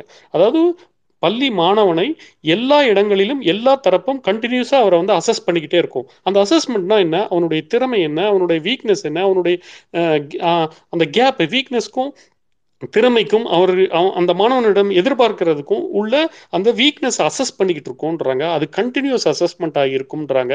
அந்த அசஸ்மெண்ட்டுக்கான ரெக்கார்ட்ஸை மெயின்டைன் பண்ணுவோன்றாங்க. இது வந்து முதலில் மாணவர்கள் கிட்ட ஒரு தாக்கத்தை ஏற்படுத்தும். எப்படின்னா நீங்க திராவிட மாடல்ல பாருங்க. எட்டாவது வரைக்கும் பிள்ளை பா படிச்சு பா அவன் பாஸ் ஆறானோ இல்லையோ ஃபெயில் பண்ணாதீங்க. அவனை பாஸ் பண்ணுங்கன்னு சொல்லி கடத்தி கொண்டு வந்து கல்வியை அவன் புரியிற வரைக்கும் அவனுக்கு வந்து சோறு மாதிரி அவன் கேட்குறான் கேட்கல பிள்ளைக்கு தாய் வந்து சாப்பாடு போட்டு வைப்பாங்க. அவன் பையன் சாப்பிடலன்னு இருந்தாலும் தட்டில் வைப்போம் சாப்பிட நிர்பந்திப்போம். அது ஒரு கல்வி முறை. அது வந்து தன் மக்கள் மீது ஆ, பேராசை கொண்ட ஒரு அரசு செய்கிற ஒரு வேலை. ஆனால் இவங்க என்ன சொல்கிறாங்க மாணவர்களை நாங்கள் தொடர்ந்து அசஸ் பண்ணுவோம். அந்த அசஸ்ல அவனுக்கு என்ன திறமை இருக்கு அவனுக்கு என்ன வீக்னஸ் இருக்குன்றதை நாங்க சொல்லிக்கிட்டே இருப்போன்றது இது வந்து பள்ளி கல்வியை தொடர் தொடர்ச்சி பண்றதுல வந்து அவனுக்கு ஒரு தாக்கத்தை உண்டு பண்ணும். ரெண்டாவது ரொம்ப பாரிய தாக்குதல் என்னன்னா ஆறாவதுல இருந்து வொகேஷனல் கோர்சஸ் அதாவது ஸ்கில் பேஸ்டு வொகேஷனல் கோர்சஸ் பண்றோன்றாங்க. இந்த ஸ்கில் பேஸ்டு வொகேஷனல் கோர்ஸ்னா என்னன்னா ஒரு எலக்ட்ரீஷியன் பெரிய கம்ப்யூட்டர் சயின்ஸ்ல கொண்டு போய் உட்கார வைக்க போறதில்ல. அவர்கள் தச்சர்களாகவும் எலக்ட்ரீஷியன்களாகவும் கொத்தனார்களாகவும் விவசாயிகளாகவும் ஆறாவதுல இருந்து ட்ரைனிங் கொடுப்போன்றாங்க. இந்த ட்ரைனிங் கொடுத்ததுக்கு அப்புறம் இதுல இன்னொரு ஒரு ரொம்ப பெரிய தாக்குதல் என்னன்னா இன்டர்ன்ஷிப் கொடுப்போம்னு சொல்கிறாங்க இன்டர்ன்ஷிப்னா என்ன? நேரடியாக அந்த மாணவனை அந்த களத்தில் அவன் என்ன படிக்கிறானோ அதை எடுத்து போய் பயிற்றுவிக்கிறதுக்கு அவனை கூட்டிகிட்டு போவோம். அங்கே அவன் கட்டாயமாக அங்கே பயிற்சி பண்ணிட்டு வரணும்னு. அப்போ ஒரு தச்சன் கார்பென்ட்ரி எடுத்த பையன் வந்து தச்சரோட ஒர்க் ஷாப்பில் இன்டர்ன்ஷிப் பதினஞ்சு நாள் பண்ணணும் நம்ம காலேஜில் பண்ணுறது மாதிரி அவர்கள் ஆறாவதுலேருந்து பத்தாவது கு- உள்ளான சமயத்தில் அவர்கள் அந்த வேலையிலே கொண்டு போய் பயிற்றுவிக்க போகிறார்கள். இது என்னன்னா உனக்கு படிப்பு வராது உனக்கு இவ்வளவுதான் வரும். இது எப்படி வேத கல்வி கா காலத்துல இல்ல குருகுலத்து காலத்துல எப்படி சொன்னார்களோ உனக்கு படிப்பு வராது என்பதை அதை தலையை சுத்தி மூக்க தொடர கதையாக அவர்கள் வந்து இந்த வொக்கேஷனல் கோர்சஸ் அதுக்கு ஒரு இன்டர்ன்ஷிப் அதுக்கு ஒரு இன்சென்டிவ் கொடுக்கறது வந்து அவனை ஊக்கப்படுத்துறாங்க. நீ போய் தச்சு வேலை செய்ய அது உனக்கு பணம் கொடுக்கும் அப்படின்றது. இது எல்லாமே நான் பார்க்குற விதம் எப்படின்னா அதானி இப்போ நம்ம சொல்றோம் இல்லையா நம்ம ஒரு சின்ன வேலை செய்யறதுக்கு கூட ஆள் கிடைக்கலன்னு சொல்றோம். அது வந்து படித்து முன்னேறியதின் விளைவாக வர்ற ஒரு டிஸ்அட்வான்டேஜ் இவர்கள் என்ன சொல்றாங்கன்னா அவங்களாம் ஃபேக்டரி நடத்துறாங்க அதுக்கு லேபர் கிடைக்காம நீ இன்ஜினியரையும் மற்றவங்களையும் உருவாக்கி என்ன பண்ண போற? அவனை முதல்ல கூலியா அனுப்பு என்பதற்கான முதல் இது. ரெண்டாவது இதில் ரொம்ப ரொம்ப டேஞ்சரான விஷயம் என்னன்னா அகாடமிக் பேங்க் ஆஃப் கிரெடிட்னு ஒன்று சொல்றாங்க ஏபிசி இது என்னன்னா ஒரு மாணவனுடைய தொடர்ச்சியான தகவல்களை நாங்கள் சேகரித்து ப வச்சுருப்போம். அவன் எந்த ஆண்டு நீங்கள் வந்து ஸ்கூல் முடிச்சு போய் காலேஜ் போனாலும் காலேஜ் முடிச்சு வேலைக்கு போனாலும் உங்களுடைய ஏபிசி ரெக்கார்ட்ஸ் எடுத்து பார்க்க முடியும்ன்றாங்க. நான் இன்னைக்கு ஒரு பெரிய நிறுவனத்தின் ஒரு பெரிய மேலாளராக இருக்கேன். என்னுடைய மூணாவது மார்க் மூணாவது நான் படிக்கிற காலத்தில் என்னுடைய அறியாமையோ இல்லை வேற எந்த சூழ்நிலையிலோ நான் உன்னில் பாஸு ஃபெயிலு எதுன்னு இருக்கு. இதை வந்து அசஸ் பண்ண முடியும் என்றால் நம்ம பிற்படுத்தப்பட்ட ஒடுக்கப்பட்ட சமூகத்துல இருந்து உருவாகிற எல்லா மாணவர்களுக்குமான பெரிய அநீதி. அவன் என்ன பண்ணுவான்? உங்களுக்கான ப்ரொமோஷன் உங்களுக்கான தகுதி உங்களுக்கான தேர்வு எல்லாத்துலேயும் இப்போ வைக்கிற அந்த குவாலிஃபைங் மார்க்ஸை வச்சு இல்லாம அவன் நேரா போய் சொல்லுவான் பனிரெண்டு ஆண்டு கால ஏபிசியில் எந்த இடத்துல உங்களுக்கு குறை இருக்கோ அதை சுழிச்சு பாரு. நீ இந்த மாதிரி நீ மூணாம் கிளாஸ்ல நீ வந்து சயின்ஸ்ல வந்து ஃபெயில் ஆயிட்ட. அதனால நீ வந்து இதுக்கு தகுதி இல்லாதவன் சொல்லுவதற்கு காரணிகளை தேடுவதற்கான ஒரு காரணி ஒரு புள்ளியா அதை வச்சிருவான். மேபி அதை வந்து பாசிட்டிவாக பயன்படுத்தலாம். ஆனால் பெரும்பாலான இடங்களில் அது எப்படி வரும் என்றால் ஒடுக்கப்பட்ட மற்றும் பிற்படுத்தப்பட்ட மக்களுக்கான உரிமைகளை கோரும் இடத்துல வந்து அவர்களை டினே பண்ணுறதுக்கு அவர்களுக்கு மறுதளிக்கிறதுக்கான ஒரு காரணியாக அது நிச்சயமாக பயன்படுத்தப்படும். இரண்டாவது இப்போ யூனி இப்போ ப- பள்ளிகளாகட்டும் அல்லது கல்வி நிறுவனங்களாகட்டும் மாநிலத்துக்கு கட்டுப்படுறதே அந்த அஃபிலியேஷன்ற தான் அந்த அங்கீகாரம் ரத்தாகுன்றதுக்காக தான் மாநில அரசுக்கான உள்ளே வர்றாங்க. இவங்க என்ன பண்ண போகிறாங்க போறாங்கன்னா எல்லா அங்கீகாரங்களையும் ஒரு தலைமையின் கீழ் கொண்டு வந்துட்டு ஃபஸ்ட்டு இன்டர்னம் பீரியட்ல இந்த பதினைந்து ஆண்டுகளில் இந்த அஃபிலியேஷன்ஸ் எல்லா அங்கீகாரமுமே ரத்து செய்யப்பட போகிறது. தனியார் பள்ளிகள் தனியார் கல்லூரிகள் இந்த மாதிரி சின்னதாக இயங்குறது. இவங்க என்ன பண்ணுறாங்க ஒரு கேம்பஸாக டிஸ்ட்ரிக்ட்டுக்கு ஒரு கேம்பஸ் கொண்டு வரணுன்றாங்க அந்த கேம்பஸில் மூவாயிரம் மாணவர்கள் வரை தங் படிக்கிறதுக்கான இது இருக்குது நீங்கள் காமராஜர் வந்து கொண்டு வந்தாரு மைல்கல்லுக்கு ஒரு பள்ளி கொண்டு வருவேன். என்னுடைய ஆரம்ப கல்வி ஆரம்ப பள்ளி கொண்டு வருவேன். மா- என்னுடைய மாணவன் கல்வியை வந்து தேடி கொண்டு போய் கொடுப்போன்றோம். இன்று வீடு தேடி கல்வின்னு சொல்கிறோம் நாங்கள் கல்வியை மாணவனிடம் கொண்டு போய் சேர்ப்போம்ன்றது ஒரு மாடல் அது திராவிட மாடல். இவர்கள் என்ன சொல்றாங்கன்னா நீ கற்க கற்பதற்காக எனக்கு தனித்தனியா பள்ளிக்கூடம் நடத்துறது கஷ்டமா இருக்கு. அதனால எல்லா கல்விக்கூடங்களையும் அரசாங்கம் நடத்துகிறத ஒரு காம்ப்ளெக்ஸ்க்குள்ள கொண்டு வர மாவட்டத்திற்கு ஒன்று என்றால் தமிழ்நாடு போன்ற மாவட்டங்கள் ஐம்பது ஸ்கொயர் கிலோமீட்டருக்கு அதிகமாக இருக்கு. ஒரு பையன் ஐம்பது கிலோமீட்டர் பயணம் பண்ணி போய் படிப்பானா என்பது கேள்விக்குறியான விஷயம். இதுவும் வந்து நடைமுறைக்கு சாத்தியம் சாத்தியத்திற்கு ஒட்டே வராது. இவங்க இந்த மாடலை எதை வச்சு டிசைன் பண்றாங்கன்னா ஒரிசால வந்து பள்ளியே மாவட்டத்திலே பள்ளி இல்லைன்னும் போது அவன் அவங்களோட நோக்கம் மாவட்டத்துக்கு ஒரு கேம்பஸாவது போடணும்ன்றது. அது தமிழகம் போன்ற மாநிலங்கள்ல என்ன சொல்றது ஒரு ஊருக்கு ஒரு ஆரம்ப பள்ளி இருக்கு. ஒரு ஊருக்கு ஒரு ஆரம்ப பள்ளி இருக்கிற நமக்கு இது பேராபத்தாக முடியும். அடுத்ததாக மூன்று கல்வி மூன்று மொழி கல்வி திட்டம்னு சொல்கிறாங்க அதாவது மூணு லாங்குவேஜஸை படிக்கணுன்றாங்க முதல் இரண்டு மொழி நமக்கு நம்ம வந்து ரெண்டு மொழி கொள்கையை கொண்டவர்கள் ஆங்கி- நம்மளுடைய தமிழ் மொழியோ அல்லது அவர்கள் விருப்பப்படுகிற அவர்களுடைய தாய்மொழியும் அடுத்ததாக ஆங்கிலமும் கட்டாய பாடமாக வைக்கிறோம். இது ரெண்டே நம்ம படிக்கிறோன்றோம். அவங்க மூன்று மொழி திட்டம்ன்றாங்க. இந்த மூன்றாவது மொழி எதுவாக இருக்கும்ன்றது நம்ம ய- இ- இது வந்து வடக்கத்தியர்களுக்கு வேணால் சொல்லி புரியாமல் இருக்கலாம். நம்ம எல்லாருக்கும் அந்த மூன்றாவது மொழினாவே எதுவாக இருக்கும்ன்றது தெரியும். நான் எதுவாக இருக்கும்ன்றது நம்ம எல்லாருக்கும் தெரியும். நம்ம நேச்சுரலாவே இந்த இருக்கிற ஆசிரியர்களே நம்மளால பயன் பணியிடங்களை நிரப்புவதற்கு முடியவில்லை. நீங்க வந்து பத்து இப்ப எனக்கு வந்து சான்ஸ்கிரிட் படிக்க சான்ஸ்கிரிட் இல்ல பிரெஞ்சு படிக்கணும்னு சொன்னா நீங்க படிச்சுக்கலான்றாங்க. பிரெஞ்சுக்கான ஆசிரியரை எந்த பள்ளி நியமிக்க முடியும்? ஜெர்மனுக்கான பள்ளி ஆசிரியரை எந்த பள்ளி நிர்- நியமிக்க முடியும்? அப்ப நேச்சுரல் என்ன ஆகும்னா இங்கிலீஷு தமிழ் இன்னொன்னு இந்தின்றது வந்துடும் பரவலாக இந்தியை திணிப்பதற்கான எல்லா வழிவகைகளையும் இந்த மும்மொழி கொள்கை நிச்சயமாக செய்யும். அடுத்ததா இந்த மல்டிபிள் என்ட்ரி எக்ஸிட் இதை பத்தி முன்னதாகவும் பேசிட்டாங்க. எப் எப்பொழுது வேண்டாலும் உள்ள வரலாம் எப்போ வேணாலும் வெளியில போகலான்றது இது எப்போ வேணாலும் உள்ள வரலான்றது இல்ல. எப்போ வேணாலும் வெளியில போகலான்னதுக்கு அப்புறம் தான் எப்போ வேணாலும் உள்ள வரலான்றது இருக்கு. நீங்க வந்து நேரா ஒரு பையன் ஒன்னாவதுல இருந்து ஏழாவது நேரா உள்ள வர முடியாது. ஏழாவதுல வெளியில போனாதான் அந்த பையன் திரும்பவும் ஏழாவதுல உள்ள வர்றதோ இல்ல எட்டாவதுல உள்ள வர்றதோ இருக்கு. அதனால அந்த வார்த்தை பிரயோகமே தப்பு. நீங்கள் எப்பொழுது வேண்டாம் வேண்டுமானாலும் வெளியில போகலாம் அப்படின்றதுதான் வெளியில போன போனவர்கள் பின்னதாக உள்ள வரலாம்ன்றது வேணா வாய்ப்பா நீங்க சொல்லலாமே தவிர எப்ப வேணாலும் வெளில போலாம் எப்ப வேணாலும் வெளியில வரலாம்ன்றது இது அம்பக்கான விஷயம். இது வந்து நம்மளுடைய அந்த ஜிஇஆரை கொலாப்ஸ் பண்ணும். அல்லது இவர்கள் வலுக்கட்டாயமாக ஜிஇஆர்ல என்ரோல் பண்ணிடுவாங்க. பள்ளி முடிச்சவனை கொண்டு வந்து ஜிஆர்ல என்ரோல் பண்ணிட்டு அவனை ஒரு வருடம் படிக்க வைத்து விட்டு டிப்ளமோ சர்டிபிகேட்டை கொடுத்துட்டு நீ போய் அந்த கம்பெனில வேலை செஞ்சுட்டு ஒரு வருஷம் கழிச்சு வந்து படிக்கலாம் சொல்லி இந்த மாணவர்களுடைய கல்வியின் மீதான தாகம் இருக்கு இல்லையா? அதை தணிக்கை செய்து அவர்களை வந்து நீர்த்து போக செய்து அந்த வெறிய குறை இப்ப நீங்க ஒடுக்கப்பட்ட பிற்படுத்தப்பட்ட மக்கள் வந்து ஆக்ரோஷம் நீங்க கட் ஆஃப் மார்க்ல பாத்தீங்கன்னா ரொம்ப அக்ரஸிவா டெவலப் ஆயிட்டு இருக்காங்க. இவருடைய தாக்கம் இவர்கள் மீது கல்வி மீதான ஒரு மோகத்தை குறைக்கணும். கல்வி மீதான அந்த தாகம் இருக்கு இல்லையா? அது வந்து இருக்கிறவனுக்கு இருக்காது. இல்லாதவனுக்கு தான் அந்த தாகம் அதிகமாக இருக்கும். ஒவ்வொரு பெற்றோரும் தான் படிக்கலன்ற அந்த வேகத்துல தன்னுடைய பிள்ளையை எதை விற்றாலும் எதை என்ன செய்தாலும் படிக்க வைக்க வேண்டும்ன்ற அந்த தாகம் இருக்கு. அந்த தேர்ஸ்ட் அவங்க கொள்றார்கள். அந்த தாகத்தை அவர்கள் கொள்ள வேண்டும் நீர்த்து போக வேண்டும். அதுக்கு என்னன்னா நீ ஒன்னா நீ பிஏல ஃபர்ஸ்ட் இயர் சேர்ந்துட்டு கூட ஒரு டிப்ளமோ இருக்கும் அதை வைத்து உனக்கு ஏழாயிரம் சம்பளம் கிடைக்கும். அப்படின்னு வச்சுன்னா யார் வந்து தொடர்ச்சியாக மூன்று வருடம் படிப்பார்கள்? அது மேற்குடி மக்கள் எப்படி இருந்தாலும் படிப்பார்கள். ஏன்னா அவன் வந்து ஹையர் எஜுகேஷன் முடிச்சுட்டு வேலைக்கே போகலனாலும் அவன் வீட்டில் நிதி ஆதாரம் இருக்கிறது அவனுக்கு ஓகே. நீங்கள் ரொம்ப கஷ்டப்பட்டு படித்து வர்றவன் என்னை கேட்டால் எனக்கு ஒரு வாய்ப்பு அப்படி இருந்திருந்தால் நான் இடைக்க இடையில தான் கல்வி நிறுத்தியிருப்பேன். அவன் ரெண்டாவது வருஷம் இருக்கு வீட்டுக்கு மாதம் பத்தாயிரம் வீட்டுக்கு கொடுக்குறோம்ன்றா தொடர்ந்து படிக்க வேண்டிய கட்டாயம் அந்த நிர்பந்தம் அது இல்லைன்னா அந்த தளர்வு இருக்குன்னா விட்டுரும். நான் எம்பிஏ பண்ணணும்னு நினச்சேன். என்னால் இன்னைக்கு வரைக்கும் பண்ண முடியல. எத்தனை எவ்வளவு சம்பாதிச்சாலும் திரும்பவும் போய் படிக்கிறதுன்றது இருக்கிறதுலே ரொம்ப க- கஷ்டமான விஷயம். நான் மூணு தடவை என்ட்ரன்ஸ் எழுதி எம்பி அட்மிஷன் வாங்கினேன்.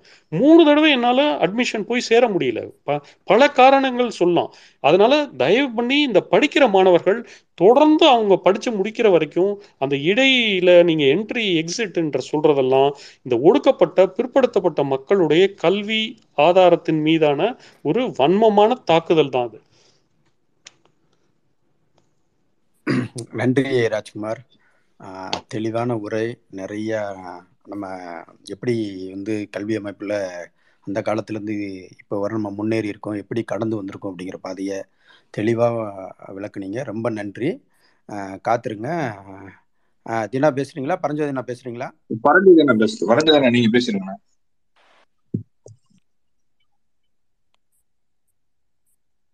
பரஞ்சோதனா இருக்கீங்களா? சரி தினா நீங்க பேசுங்க அப்புறம் கேக்குதா இப்ப கேக்குதா? ஆ, கேக்குதுண்ணா ஆ ஓகே. ஒரு இனிய மாலை வணக்கம் அனைவருக்கும். ஒரு நீண்ட நெடிய தேடல். அதாவது கிட்டத்தட்ட இன்னைக்கு பரத் அவர்களுக்கு முதல்ல நன்றி ராஜ்குமார் நன்றி மற்றும் தீனா அவர்களுக்கும் அஹ், நம் கூட பயணிக்கக்கூடிய நம் நம்முடைய குழுவினர் அனைவருக்கும் நன்றி. இத கடமை அப்படின்னு சொல்றதை விட கட்டாய தேவை. ஒரு நீண்ட நெடிய நாட்களுக்கு முன்பாக திட்டமிடப்பட்ட ஒரு விஷயம் இது. இந்த என்இபியை பத்தி நம்ம வந்து விரிவாக நமக்கும் மக்களுக்கும் கொண்டு போய் சேர்க்கணும் அப்படிங்கிறது ஒரு என்னுடைய பேராவா ஒரு கடமையும் கூட. இதுல வந்து மிகச்சிறப்பாக இன்னைக்கு வந்து பரத் அவர்கள் வந்து எடுத்து வச்சிருக்கீங்க. ராஜ்குமார் அவர்கள் சொன்ன ஒரு முக்கியமான ஒரு வார்த்தை.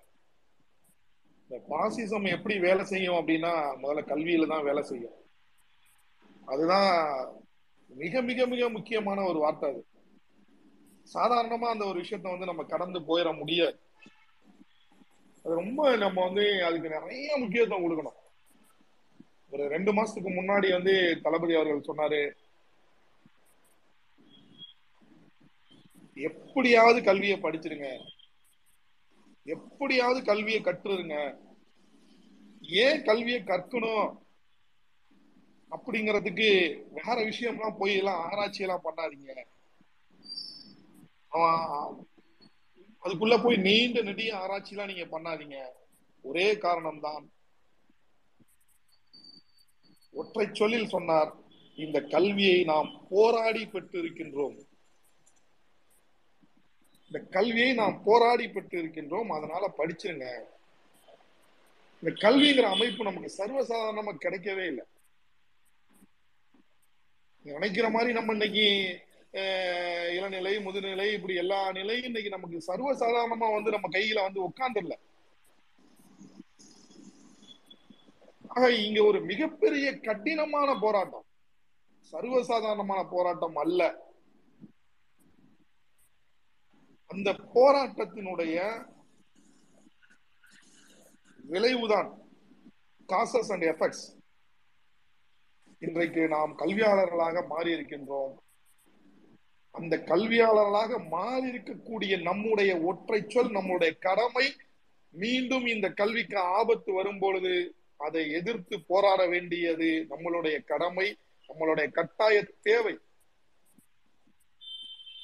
நம்முடைய முன்னோர்கள் எவ்வாறு இந்த கல்வியை போராடி நமக்கு தந்தார்களோ அந்த கல்விக்கு ஒரு இடையூறு வரும் பொழுது வரக்கூடிய எதிர்காலத்திற்காக இந்த கல்வியை ஏன் ஏன் நாம் இழக்கக்கூடாது என்று அனைவருக்கும் சொல்ல வேண்டியது நம்மளுடைய கடமை. அந்த வகையில்தான் இன்றைக்கு ஒரு ஆசிரியராக நமக்கெல்லாம் ஒரு பாடம் எடுத்து தந்திருக்கக்கூடிய பரத் அவர்களுக்கு மிக்க நன்றி. அந்த வாய்ப்பை உருவாக்கி தந்திட்ட எனது அருமை தோழர்களுக்கு நெஞ்சார்ந்த நன்றி. இங்க அன்னைக்கு தளபதி அவர்கள் சொல்லும்போது இன்னொரு வார்த்தையை சொல்றாரு. நீங்கள் படிப்பால் உயராத மனிதர்கள் இவர் படித்தவரா? ஆனால் இன்றைக்கு வாழ்க்கையில் உரை உயர்ந்திருக்கிறார் என்று நீங்கள் ஒருவரை காட்டினால் நான் ஓராயிரம் பேரை கொண்டு வந்து இந்த பக்கம் நிறுத்துகிறேன் கல்வியால் உயர்ந்த மனிதர்களை. இதுதான் இங்க தேவை. ஆனா அதனால நான் என்இபிக்குள்ள நான் போக நிறைய ஏன்னா காலம் வந்து ரொம்ப ரொம்ப குறைவா இருக்கு. ஏன்னா எட்டு மணிக்கு கட்சியோட ஒரு ஸ்பேஸ் இருக்கு. ஏழரை மணிக்கு நம்மளுடைய திராவிட பள்ளி என்ற இருக்கக்கூடிய சுபவீரபாண்டியனோட ஸ்பேஸ் நடந்துட்டு இருக்கு. அதனால இந்த நிகழ்வினை வழக்கம் போல் நான் கேட்டுக்கிற ஒரு முக்கியமான ஒரு விஷயம் தான் இதை மறு ஆய்வு செய்வோம்.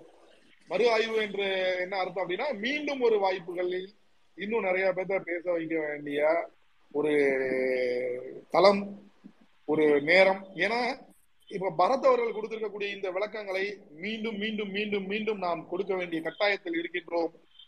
நான் சொல்ல சொல்ல வர விஷயம் ஒன்றே ஒன்றுதான். அன்றைக்கு படிக்காத நம்முடைய முன்னோர்கள் படிப்பினை அறிந்து படிப்பினையுடைய தேவை உணர்ந்து கல்வியை நமக்கு போராடி தந்தார்கள். அந்த கல்விக்கு ஒரு இடையூறு வரும் பொழுது படித்த நாம் களத்தில் நிற்க வேண்டியது அவசியம் அவசியம். அதற்கு ஏன் அவசியம் என்பதற்கு செண்பகராமன் வழக்கினை போய் அனைவரும் படிக்க வேண்டும். அந்த வழக்கினை படித்தால் எந்த வகையில் இன்றைக்கு என்இபி என்ற முறையில் வரக்கூடியவர்கள் அன்று வழக்கினால் வந்தார்கள். அந்த வழக்கை எவ்வாறு உடைத்து நாம் கல்வியை பெற்றோம் என்று வரலாறு இருக்கின்றது. ஆகவே அவர்கள் வடிவங்களை மாற்றிக்கொண்டு வரத்தான் செய்வார்கள். ஆனால் நாம் போராட்ட களங்களை மாற்றாமல் அந்த போராட்ட களத்தில் நின்றே ஆக வேண்டும். நன்றி வாய்ப்புக்கு. நன்றி பரஞ்சோதி என்ன உங்களுடைய வாழ்த்துக்களும் உங்களுடைய ஆதரவும் எங்களுக்கு நீ- எப்போதும் தேவை.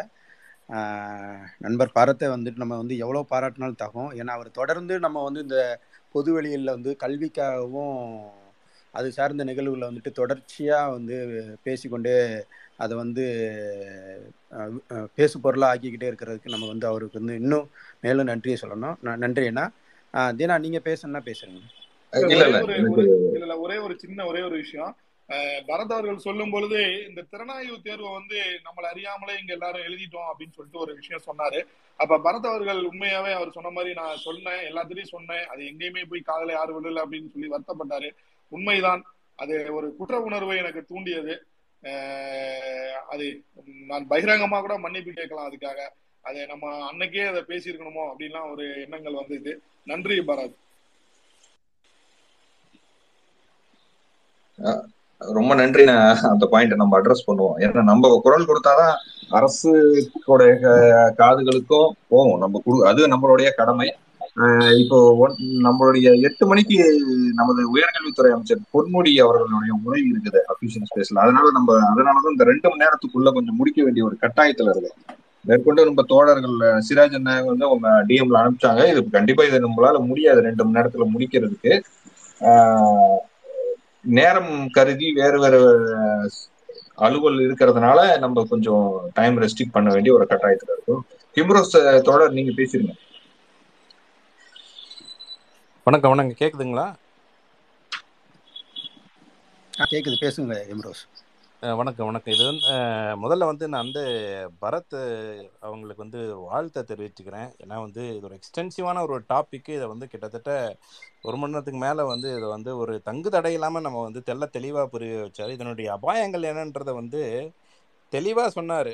என்இபி வந்த புதுசுலேயே நான் அந்த நீங்கள் அது வந்து கிட்டத்தட்ட ஒரு அறுபது சார்? என்ன பேசுங்கண்ணே பேசுங்க பேசுங்க பிரத் கிம்ரோஸ் கேட்குது பேசுங்க. இல்ல அது வந்து ஒரு அறுபது பக்க டாக்குமெண்ட் நினைக்கிறேன். அதுல வந்து இந்த- பரஞ்சோதி உங்க மைக் ஆன்ல இருக்கு நான் கொஞ்சம் மியூட் பண்ணிடுங்க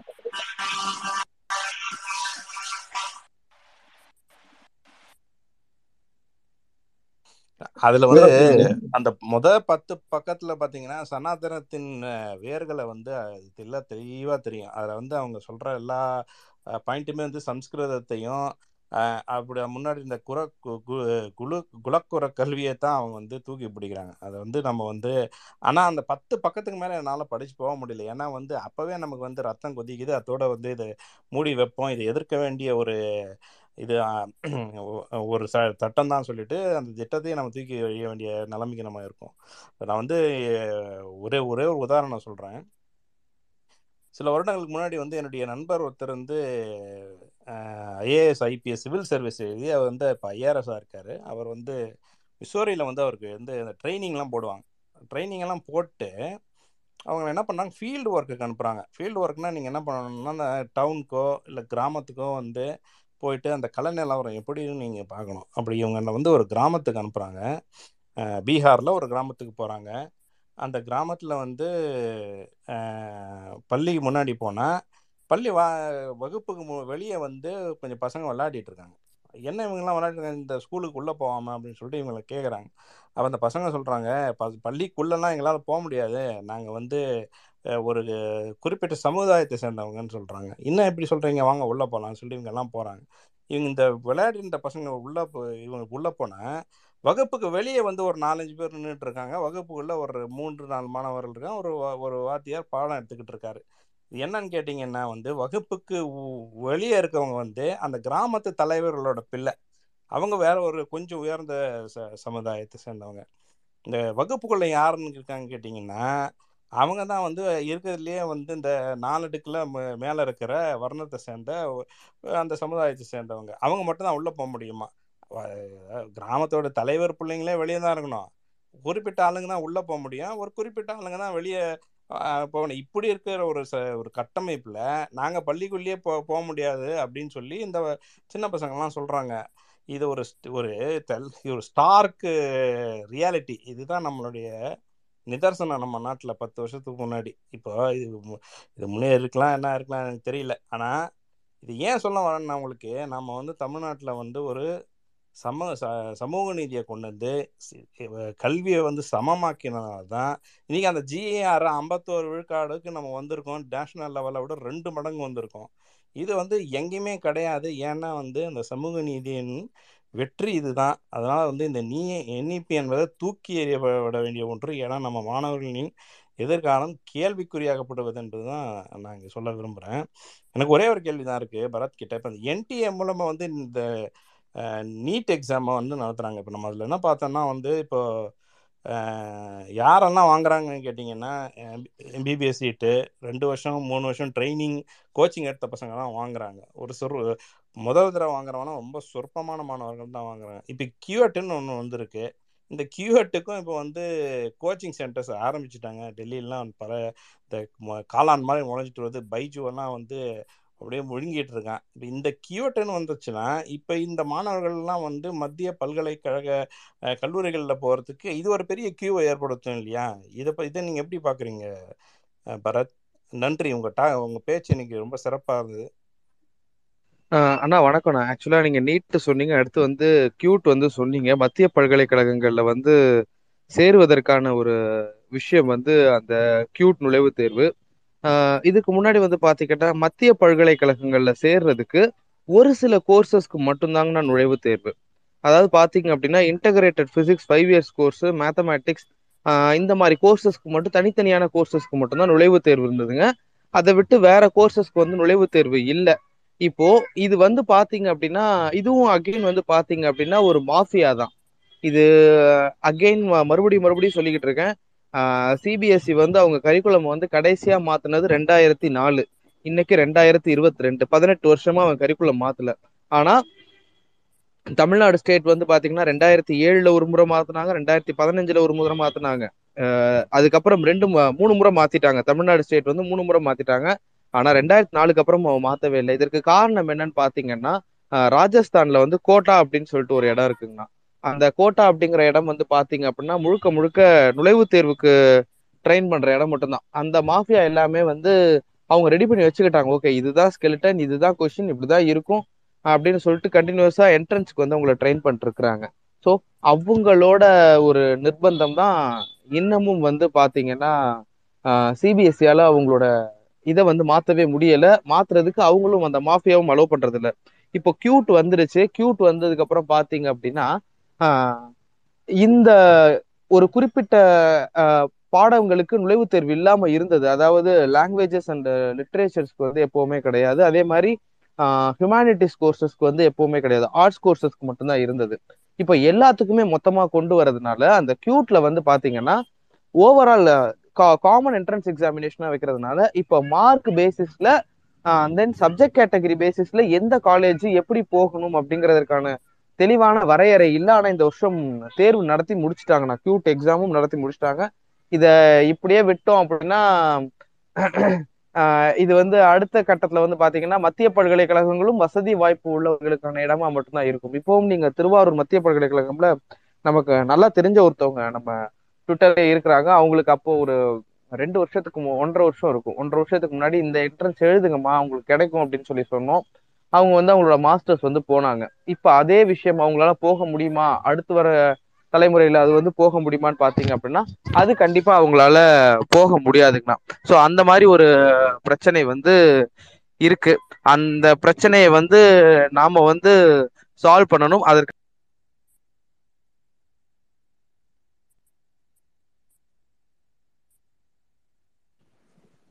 கூட நான் பாத்திருக்கேன் ஹலோ அண்ணா கேக்குதா?